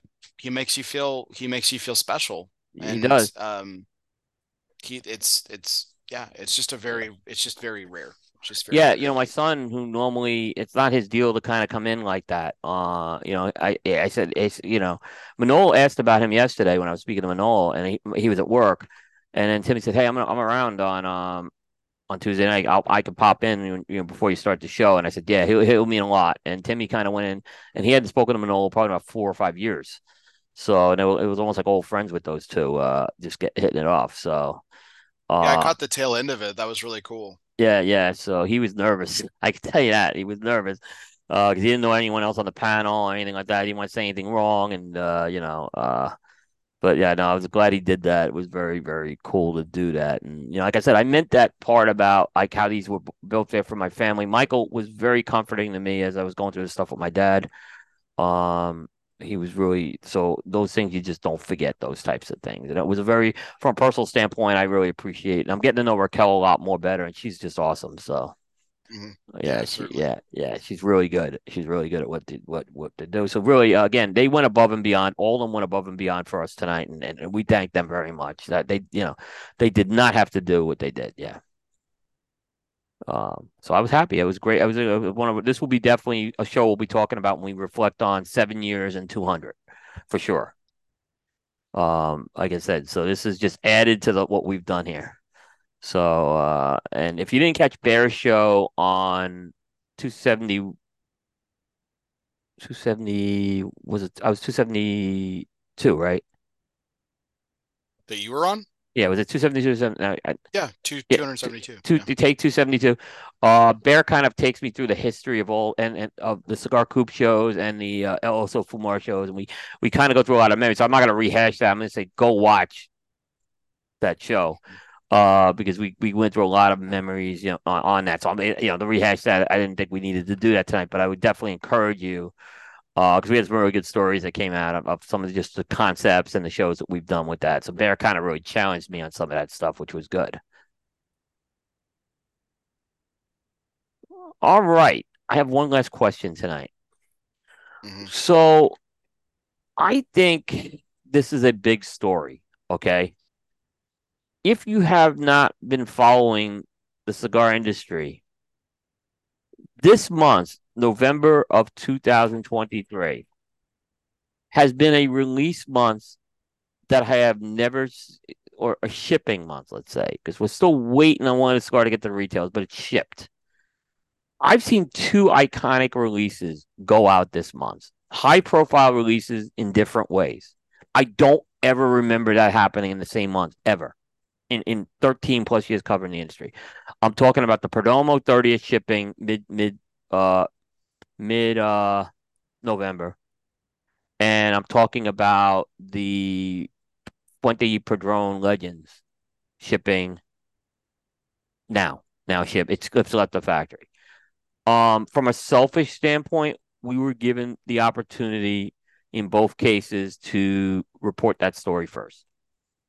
Uh, I happened to be at Perdomo the day, um, the day um, they were going to announce the uh, the 30th shipping. Nicholas had given me the green light, so I think I didn't. Well, I didn't get it out first. They had already gotten it out on the website. Uh, I know I was one, the first media guy to have it because I had the info pretty quick. And then Carlito uh, gave me the story on Sunday night, which shocked me. Uh, I'm in the middle of watching your show, and Carlito's messaging me. Um, so to have the trust with that of us, that they were big. So Bear, here's my first question, and they're different. We could talk about the differences.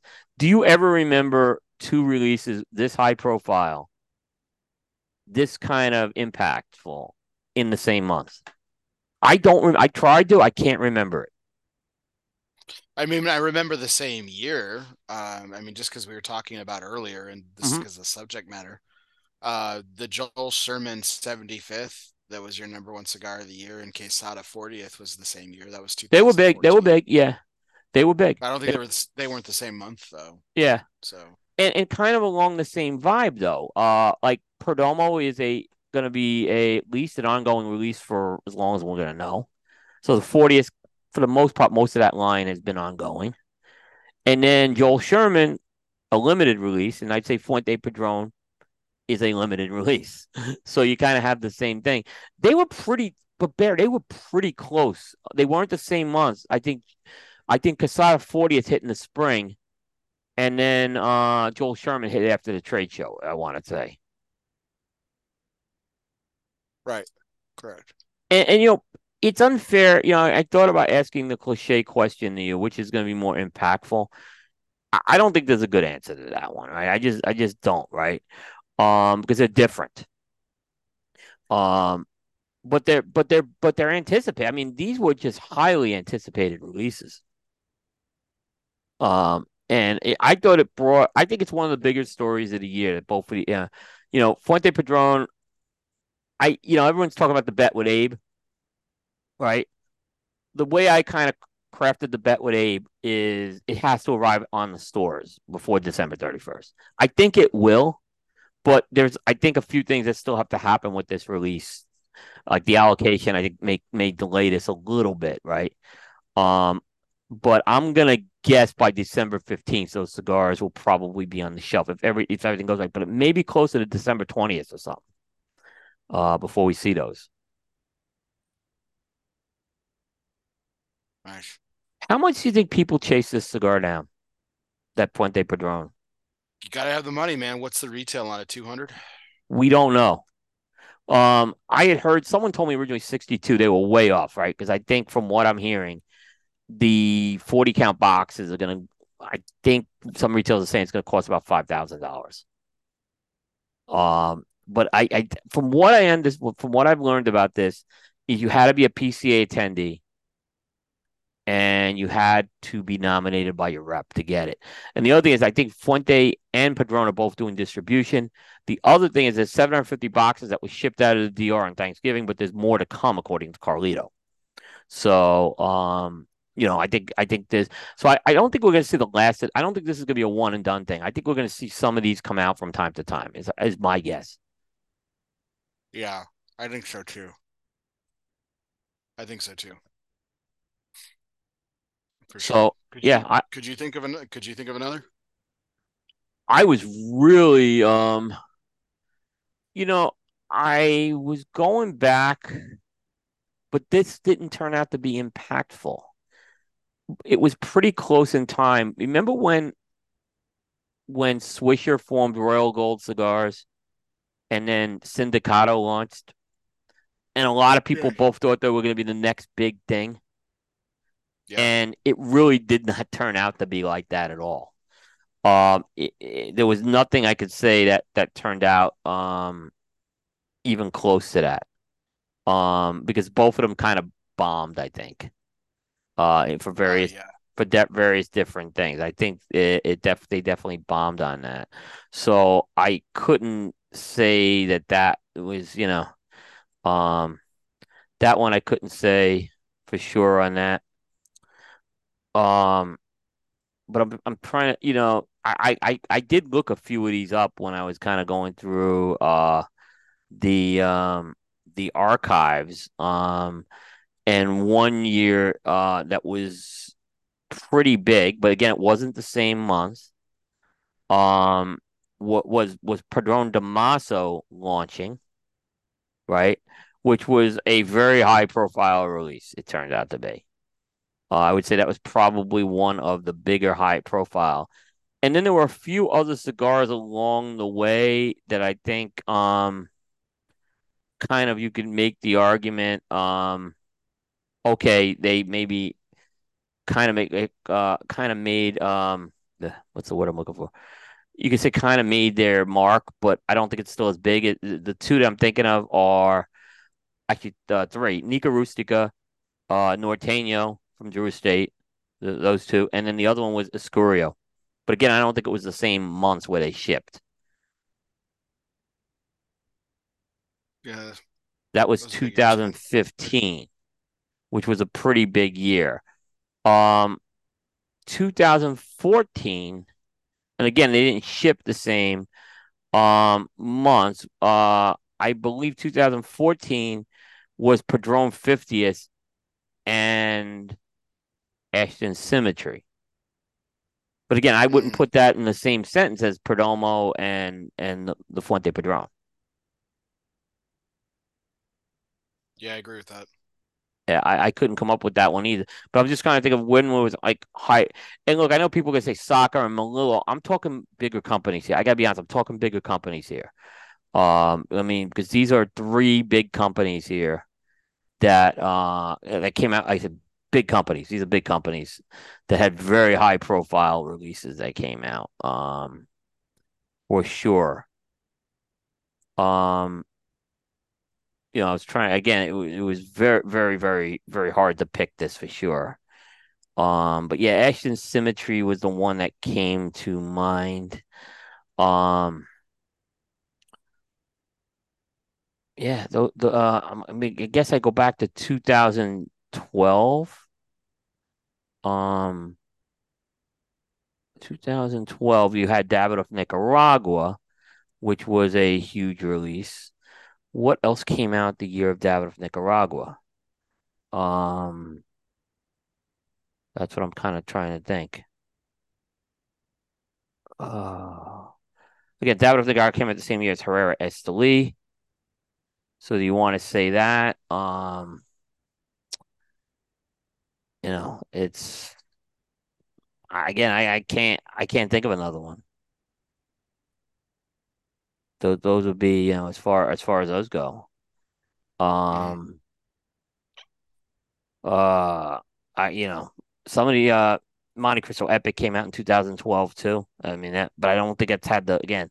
I don't think it was at the profile that we're talking about with these two cigars. I mean, these two cigars, I've heard the retailers have really sold through these Perdomo 30 as well. I heard the sales have been very good with it. So, They're great cigars, man. Yep. Connecticut, Sun-Grown, Maduro. do you Fantastic. think do you think you'll get a chance to smoke that cigar? Fuente You- Padron? But they've been on. Absolutely not. Will you chase it down? Could afford to, even if I could, man. So probably not. I mean, I'd like to. I, I I'd like to. I'll keep that my answer. I'd like to. I- Right, That's, I mean, that's um, a piece of- that's a that's a great history piece of history, man. But I just don't So- see it in my cards. So my answer is on this. Um, I don't know if I'll be able to smoke it or not. I'm not gonna chase it, but if it's presented to me, I'll I'll I'll I'll acquire it. You know what I'm saying? So I'm not gonna like call 100 retailers to try to get this cigar. But if it's an opportunity presented and it's a fair it's fair market price is what I'm saying. So it's not like some comp like I've seen some of these Fuente, some some of these Fuente retailers jack up the price. I'm not gonna I'm not gonna um I'm not gonna go out there and and and no I'm not gonna do that. But if it's a fair market price, it's in front of me. I'm gonna do it. Now I just I just acquired the uh, Atabey Blacks. I got the Atabey Blacks.